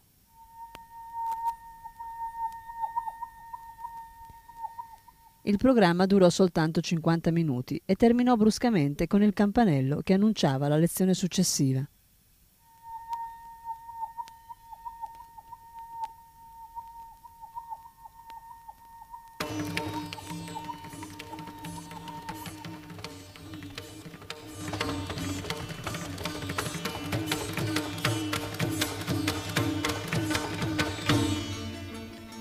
Allen Larsen racconta: Dopo la prima lettura andai fuori a sedermi su una panchina nel parco dell'università con Swamiji per una breve conversazione.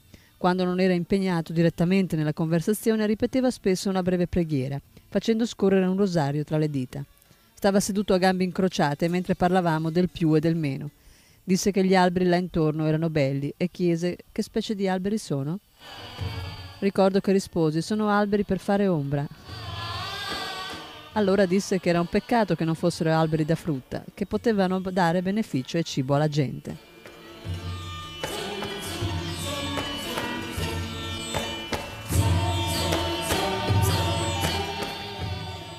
A Luna, Srila Prabhupada tenne un'altra conferenza. Poi accompagnò il dottor Mohan Sharma, un membro della facoltà che aveva assistito alla conferenza, e la figlia di 16 anni, Mini, alla loro residenza nel campus.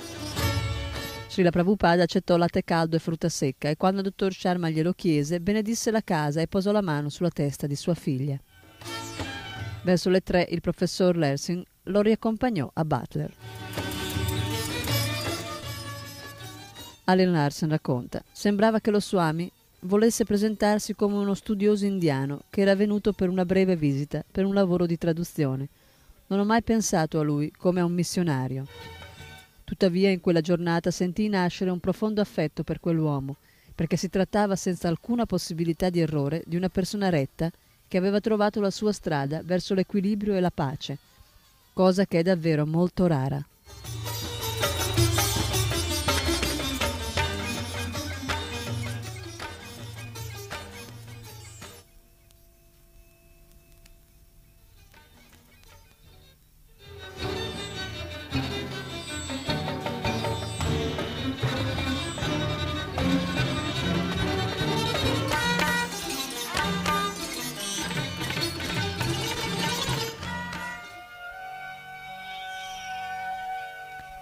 Le conferenze in Pennsylvania diedero a Srila Prabhupada i primi dati sul modo in cui il suo messaggio sarebbe stato accolto in America. Al Molo Commonwealth di Boston aveva scritto nella sua poesia: «Sono sicuro che quando questo messaggio trascendentale sarà penetrato nel loro cuore, si sentiranno pieni di gioia e si libereranno da tutte le sofferenze della vita. Adesso quel principio sarebbe stato messo concretamente alla prova». Sarebbero riusciti a capire? Erano interessati? Si sarebbero sottomessi?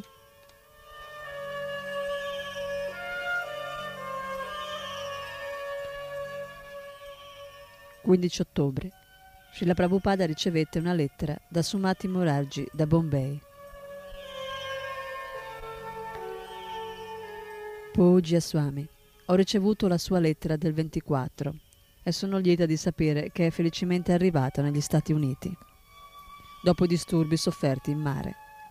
La ringrazio per i saluti e le benedizioni che mi ha mandato. Penso che ormai si sarà ristabilito pienamente e che goda di buona salute. Sono davvero felice che abbia iniziato le sue attività in America e abbia già tenuto delle conferenze. Prego il Signore Balakrishna di darle la forza sufficiente per permetterle di trasmettere il messaggio di Sri Bhagavat.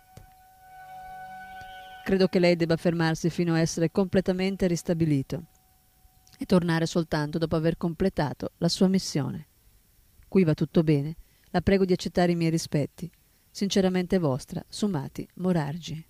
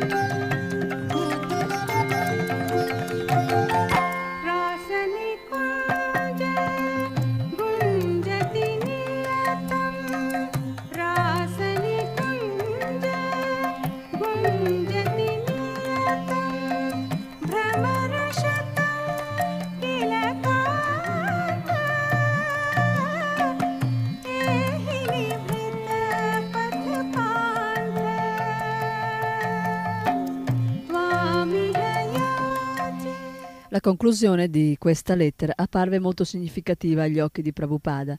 La sua benefettrice lo incoraggiava a rimanere in America finché non avesse completato la sua missione.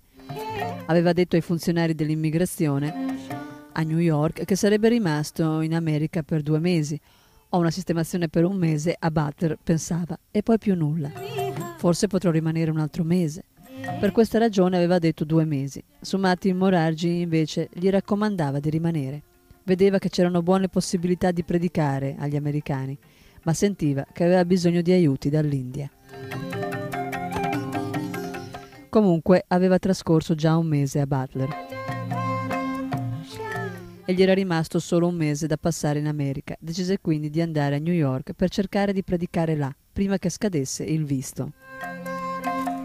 Prima però voleva andare a Filadelfia, dove aveva organizzato un incontro con un professore di sanscrito, il dottor Norman Brown, dell'Università della Pennsylvania.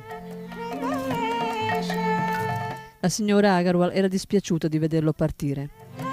Sally racconta: dopo 1 mese mi accorsi che volevo veramente bene allo Swami. Mi sentivo in dovere di proteggerlo e lui voleva andare a Filadelfia.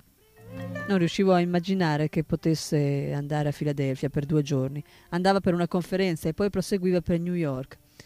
Ma non conosceva nessuno a New York. Se le cose andavano bene a Filadelfia, sarebbe partito per New York e là non aveva nessuno. Non riuscivo a immaginarmelo. L'idea mi faceva star male. Ricordo la notte della sua partenza. Erano circa le 2 del mattino. Lo ricordo seduto, aveva una manciata di spiccioli e mi ricordo che gli disse di mettere le monete nella macchinetta per fare la doccia alla stazione degli autobus. Lui si lavava sempre diverse volte al giorno. E Gopal gli disse come fare e gli parlò delle lavanderie automatiche di New York. Gli disse che cosa avrebbe potuto mangiare e cosa no. Gli diede quelle monetine dentro un calzino e lui partì. Ci lasciò così, semplicemente.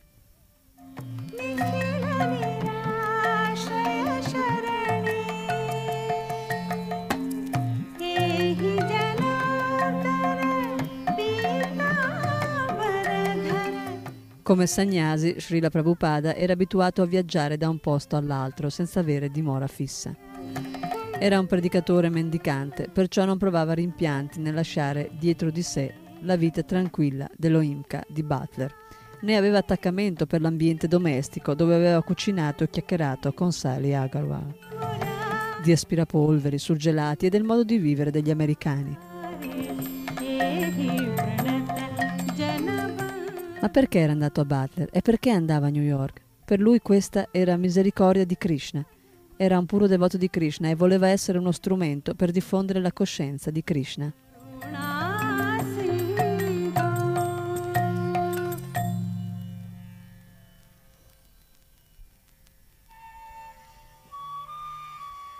Tuttavia, il suo soggiorno a Butler si era rivelato utile. Aveva avuto un'esperienza diretta della vita americana e si era assicurato che la sua salute fosse buona e il suo messaggio comunicabile. Aveva visto con piacere che l'America aveva gli ingredienti necessari alla sua dieta vegetariana indiana e che la gente riusciva a capire il suo inglese. Aveva visto che le conferenze sporadiche tenute qua e là non avevano un grande valore e, benché sapesse che le religioni ufficiali avrebbero opposto qualche resistenza, le persone, in quanto individui, erano molto interessate a ciò che aveva da dire. Il 18 ottobre partì da Butler diretto a New York via Filadelfia.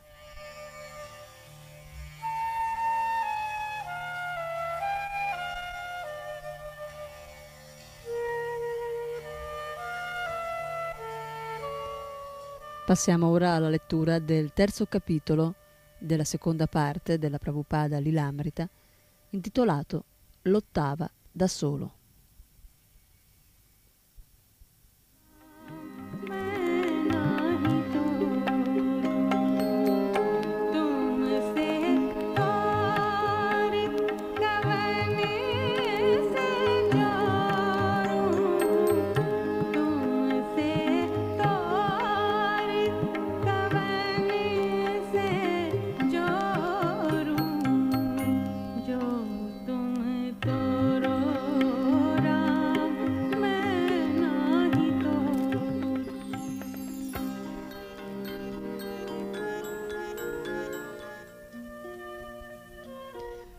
Durante le sue lezioni andavo a sedermi al fondo della sala e ascoltavo senza fiatare.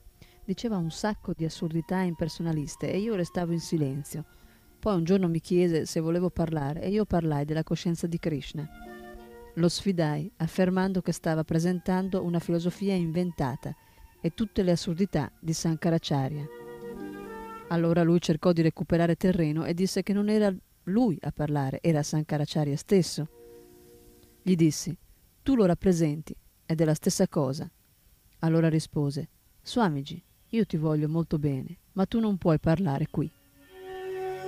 Nonostante ciò, benché la mia filosofia fosse diversa dalla sua e benché non mi lasciasse parlare, era buono e io ero gentile con lui. Da una conversazione di Srila Prabhupada.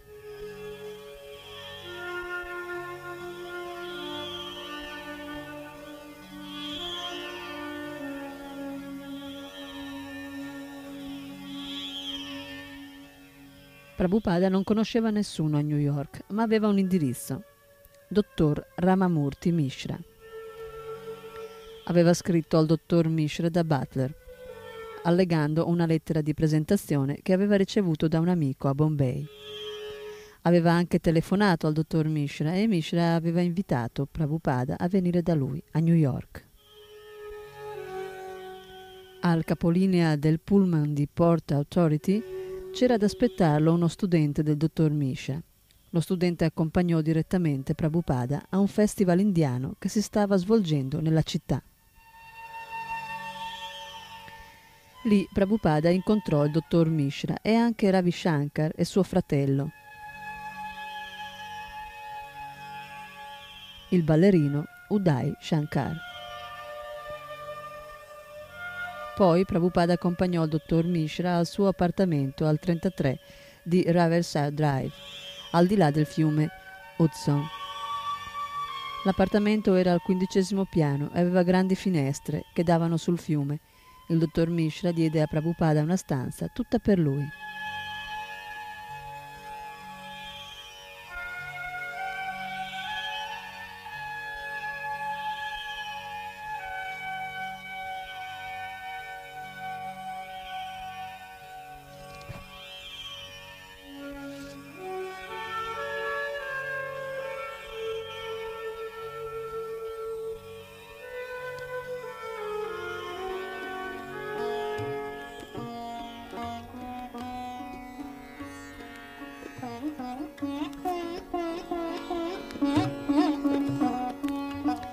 Il dottor Mishra era un personaggio teatrale, un po' istrionico, uso a lanciare occhiate fulminanti e a muovere le mani con gesti espressivi.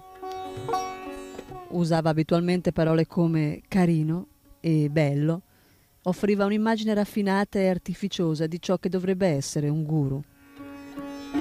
Era insomma quello che alcuni newyorkesi definiscono un guru dei quartieri alti. Prima di arrivare in America, il dottor Mishra era stato uno studioso di sanscrito, guru e anche dottore. Aveva scritto numerosi libri, come il manuale della psicologia yoga, l'analisi del sé e la conoscenza del sé, un lavoro basato sugli insegnamenti del filosofo monista Shankara. Dopo essere arrivato negli Stati Uniti, aveva continuato a esercitare la professione di medico. Ma gradualmente, via via che il numero dei discepoli aumentava, aveva lasciato i pazienti. Sebbene fosse un sannyasi, non indossava il tradizionale dhoti e kurta color zafferano, ma portava giacche di taglio alla Nehru e larghi pantaloni bianchi.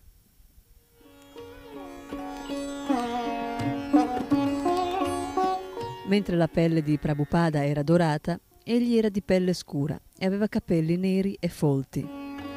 Aveva 44 anni, abbastanza giovane da poter essere il figlio di Prabhupada.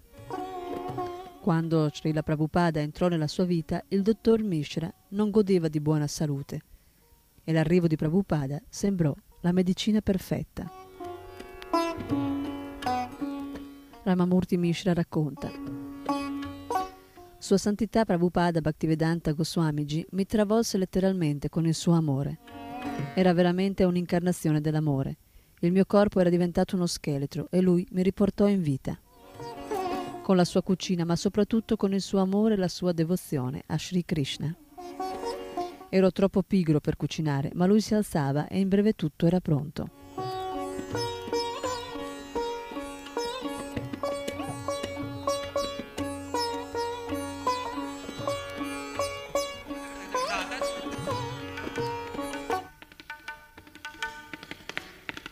Il dottor Mishra apprezzava il fatto che Prabhupada cucinasse con la precisione di un chimico, che preparasse tanti piatti e avesse un vero gusto per la cucina. Ramamurti Mishra racconta: non era pane quello che mi dava prasadam, era vita e mi salvò la vita. A quel tempo non ero sicuro che sarei sopravvissuto, ma era la sua abitudine di mangiare sempre a ore fisse, sia che avessi fame o no, che mi piaceva molto. Si alzava e diceva: questo è Bhagavat Prasadam.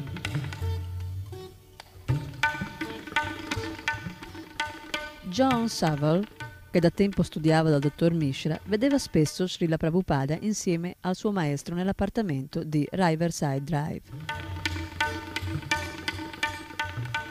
John Saville racconta: il ricordo che ho di Swamiji è quello di un bambino, nel senso che era una persona innocente, semplice e molto pura. Avevo l'impressione che il dottor Mishra considerasse Swamiji come una figura paterna, buona e gentile. In particolare, quando parlava dello Swamiji, lo paragonava spesso a un bambino per rilevare la sua semplicità nel senso più classico e più bello. Quando mi presentò per la prima volta a Swamiji, mi disse che era un uomo veramente santo, religioso, sempre assorto nella coscienza di Dio.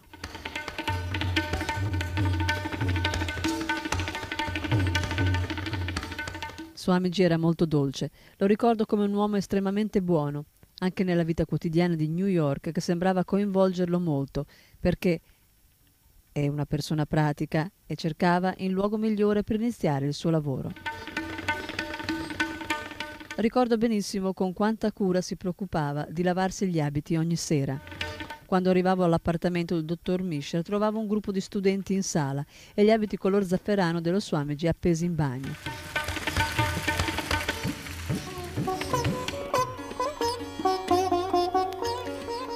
Talvolta Srila Prabhupada parlava con il dottor Mishra dello scopo della sua visita in America e illustrava la visione del suo maestro spirituale, l'affermarsi della coscienza di Krishna in Occidente. Chiese al dottor Mishra di aiutarlo, ma questi alludeva sempre ai suoi impegni di insegnante e al suo desiderio di andarsene dall'America.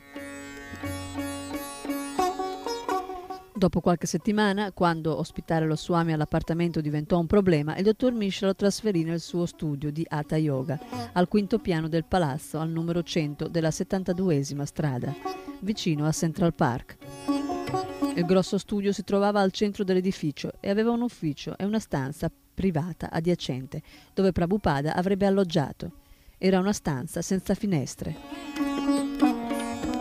In pieno contrasto filosofico con Prabhupada, il dottor Mishra considerava la verità assoluta nell'aspetto impersonale, il Brahman, come il supremo. Prabhupada sottolineava invece la supremazia dell'aspetto personale, o Bhagavan, seguendo la filosofia teista vedica, secondo la quale la comprensione più completa della verità assoluta è quella personale. La Bhagavad Gita insegna che il Brahman impersonale è subordinato a Bhagavan ed è una sua espansione, proprio come i raggi del Sole sono un'espansione del globo solare. Questa era la conclusione insegnata dai più grandi acharya dell'antica tradizione indiana, come Ramanuja e Madhva.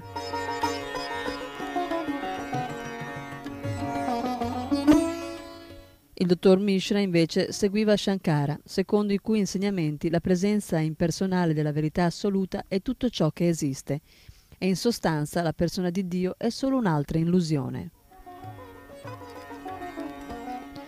Mentre la filosofia teista di Prabhupada considerava il sé spirituale individuale, l'Atma, come un eterno servitore dell'essere spirituale supremo, Bhagavan, il punto di vista del dottor Mishra non considerava il sé spirituale come un individuo. La sua idea era che non fosse necessario adorare Dio al di fuori di se stessi, perché ogni persona è identica a Dio. il Brahman supremo. Secondo l'ottica del dottor Mishra, tutto è uno.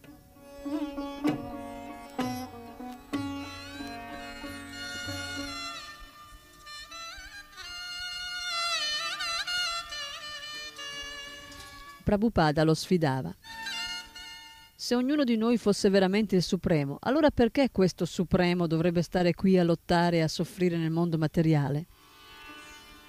Il dottor Mishra ribatteva che il Supremo è coperto dall'illusione solo temporaneamente e che attraverso l'Hatha Yoga e la meditazione si poteva raggiungere l'illuminazione e capire che tutto è il Supremo. Di nuovo Prabhupada lanciava la sua sfida. Ma se il Supremo poteva essere coperto dall'illusione, allora l'illusione doveva essere più potente di Dio, più grande del Supremo.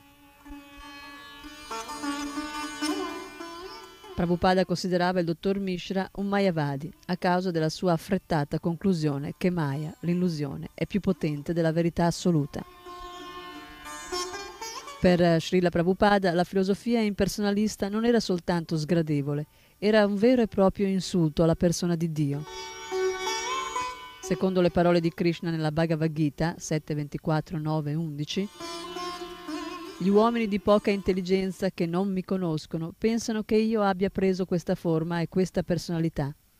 A causa della loro scarsa conoscenza non riconoscono la mia natura superiore, immutabile e suprema. Gli sciocchi mi denigrano quando appaio in questa forma umana, non conoscono la mia natura trascendentale e il mio dominio supremo su tutto ciò che esiste. Anche Sri Chaitanya ha respinto con forza la filosofia Mayavada. Tutto ciò che riguarda Dio, la persona suprema, è spirituale, anche il suo corpo, le sue opulenze e ciò che lo circonda. La filosofia Mayavada, invece, vuole coprire la sua opulenza spirituale e sostiene la teoria impersonalista.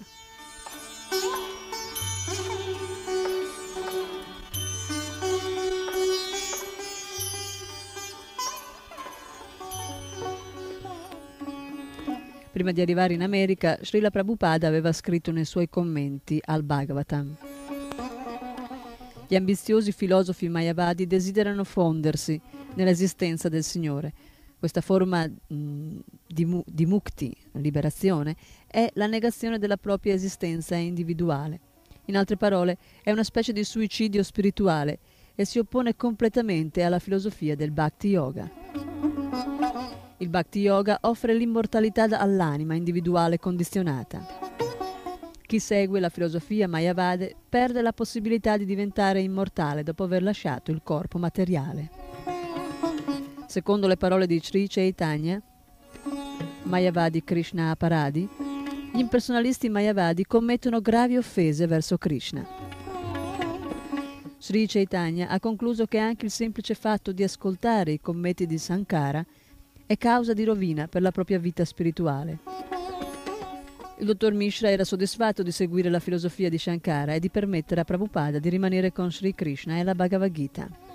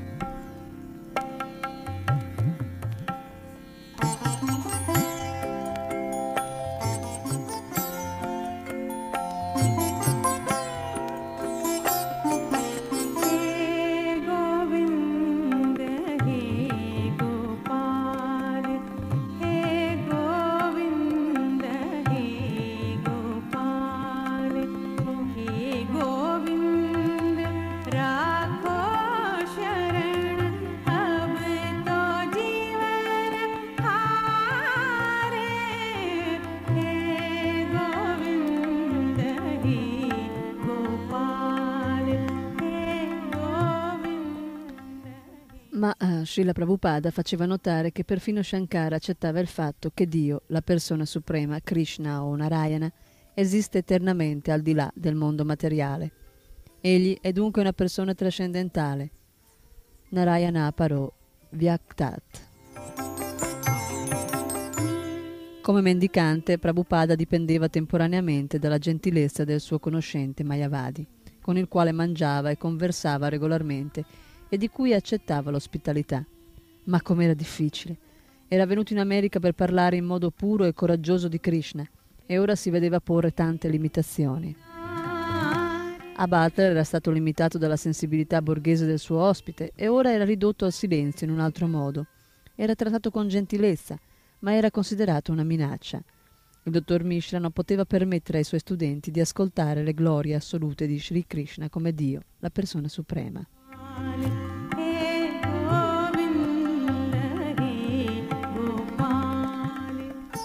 Srila Prabhupada passava la maggior parte del tempo nella sua stanza a battere a macchina. Le sue traduzioni talvolta però... Quando il dottor Mishra teneva le sue lezioni di yoga, Prabhupada usciva per il kirtano per fare un discorso. Robert Nelson, uno dei primi giovani simpatizzanti di Prabhupada a New York, racconta: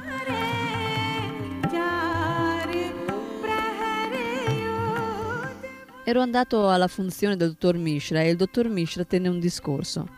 Swamiji era seduto su una panca quando all'improvviso il dottor Mishra interrompe il discorso e dice con un gran sorriso: "Ora Swamiji canterà per noi". Penso che il dottor Mishra non volesse farlo parlare. Qualcuno mi disse che il dottor Mishra non voleva che predicasse. Ogni mattino, diverse ore prima dell'alba, Prabhupada si alzava, faceva il bagno, cantava Hare Krishna sul japa e lavorava le sue traduzioni, mentre fuori della sua stanza, chiusa e senza finestre, il cielo si rischiarava risvegliando la città. Non aveva fornelli, perciò ogni giorno doveva camminare per set isolati fino all'appartamento di Riverside Drive per cucinare. Quando usciva nella strada affollata, il sole era già alto. Si avviava verso nord, sulla Columbus Avenue, nel flusso costante di pedoni, fermandosi a ogni incrocio nella brezza che si alzava dal fiume.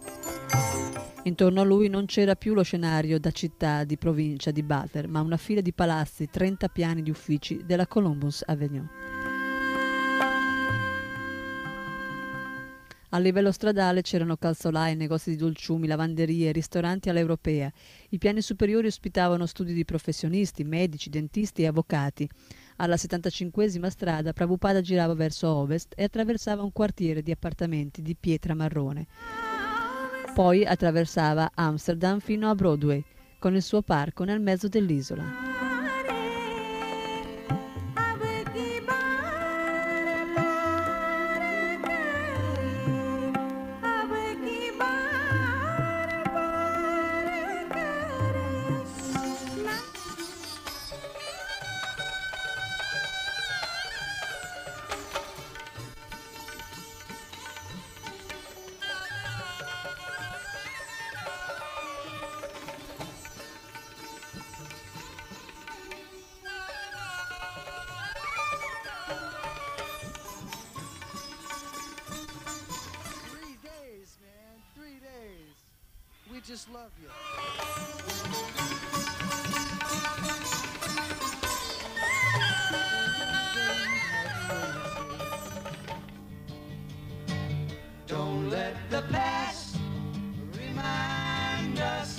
Qui il verde poteva essere definito più correttamente nero. Coperto com'era di fuliggine e smog, Broadway metteva in bella mostra i suoi negozi di alimentari e le sue macellerie che si estendevano fin sul marciapiede e nella striscia di parco tra le due direzioni del traffico. Uomini e anziani erano seduti sulle panchine. L'ultimo isolato sulla 75esima strada, prima di Riverside Drive, era composto di appartamenti di lusso con i portieri davanti ai palazzi. Anche il numero 33 di Riverside Drive aveva un portiere.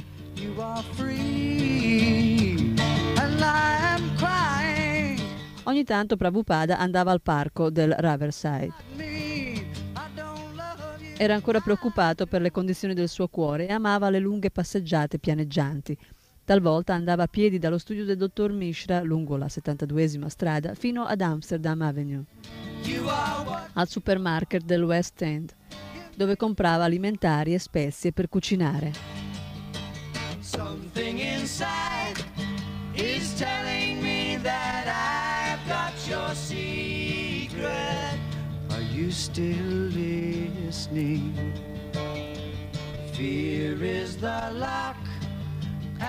Altre volte se ne andava in giro per Manhattan senza una direzione precisa o prendere un autobus per recarsi in differenti zone della città. Durante i fini settimana Prabhupada accompagnava il dottor Mishra al suo Ananda Ashram a un'ora di viaggio dalla città verso nord, a Monroe, nello stato di New York. Joan Soval, che li portava in macchina, sentiva senza volerlo le loro animate conversazioni dai sedili posteriori. Anche se parlavano in hindi, si accorgeva che la loro conversazione si alzava di tono, fino a degenerare in veri e propri litigi. Tuttavia, in seguito, essi tornavano amici.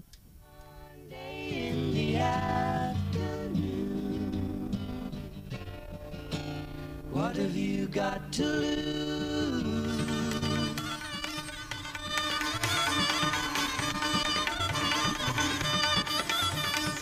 All'Ananda Ashram Prabhupada teneva spesso un kirtan con gli studenti del dottor Mishra, che si univano al canto e perfino alla danza.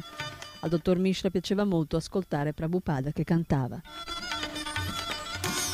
Ramamurti Mishra racconta: non ho mai visto o incontrato un devoto che cantasse tanto, il suo kirtan era davvero nettare. Se fate attenzione e vi rilassate, quella voce ha l'effetto di vibrazioni elettriche nel vostro cuore. Non potete evitarlo. Il 90% degli studenti si alzava cantando e danzando, anche contro voglia.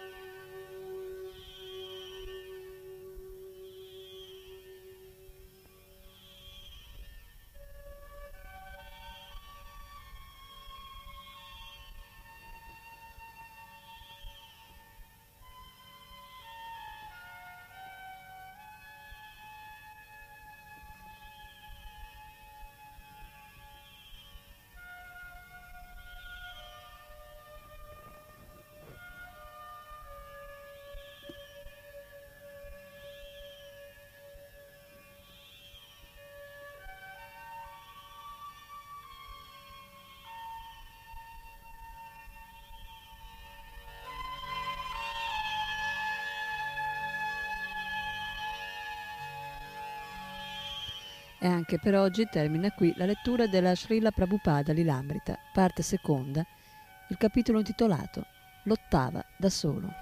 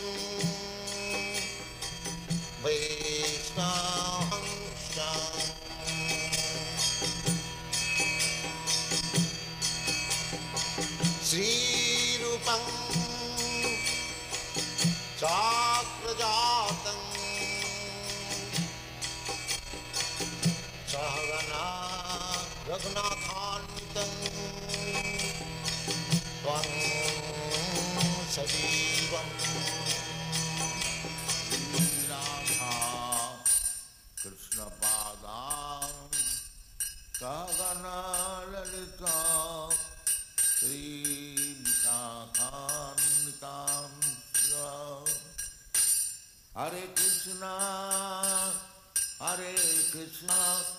Krishna Krishna, Hare Hare,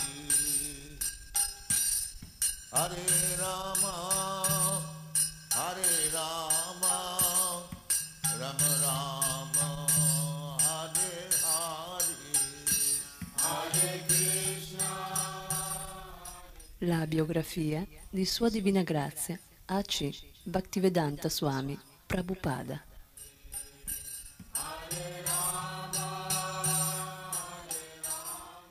Fondatore e acharya dell'Associazione Internazionale per la Coscienza di Krishna.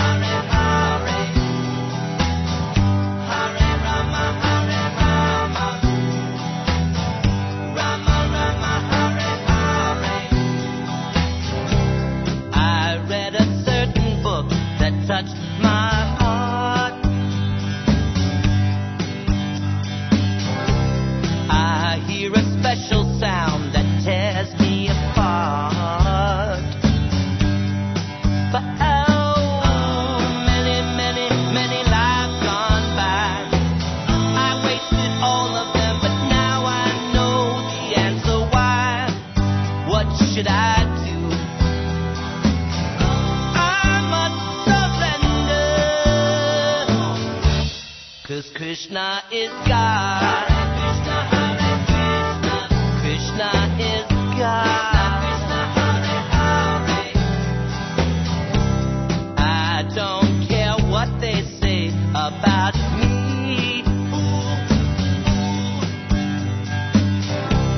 They say I'll never be free. But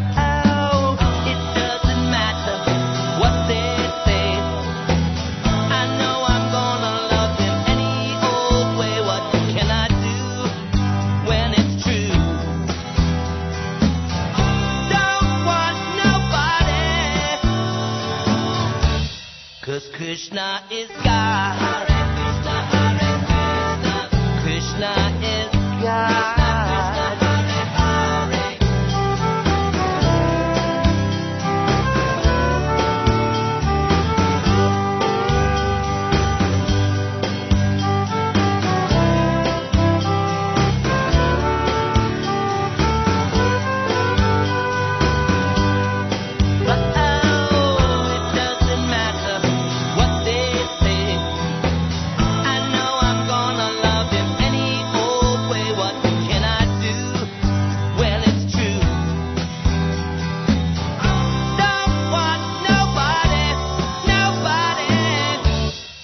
Krishna is God. Krishna is God. Hare Krishna, Krishna is God. Krishna is God. Krishna is God.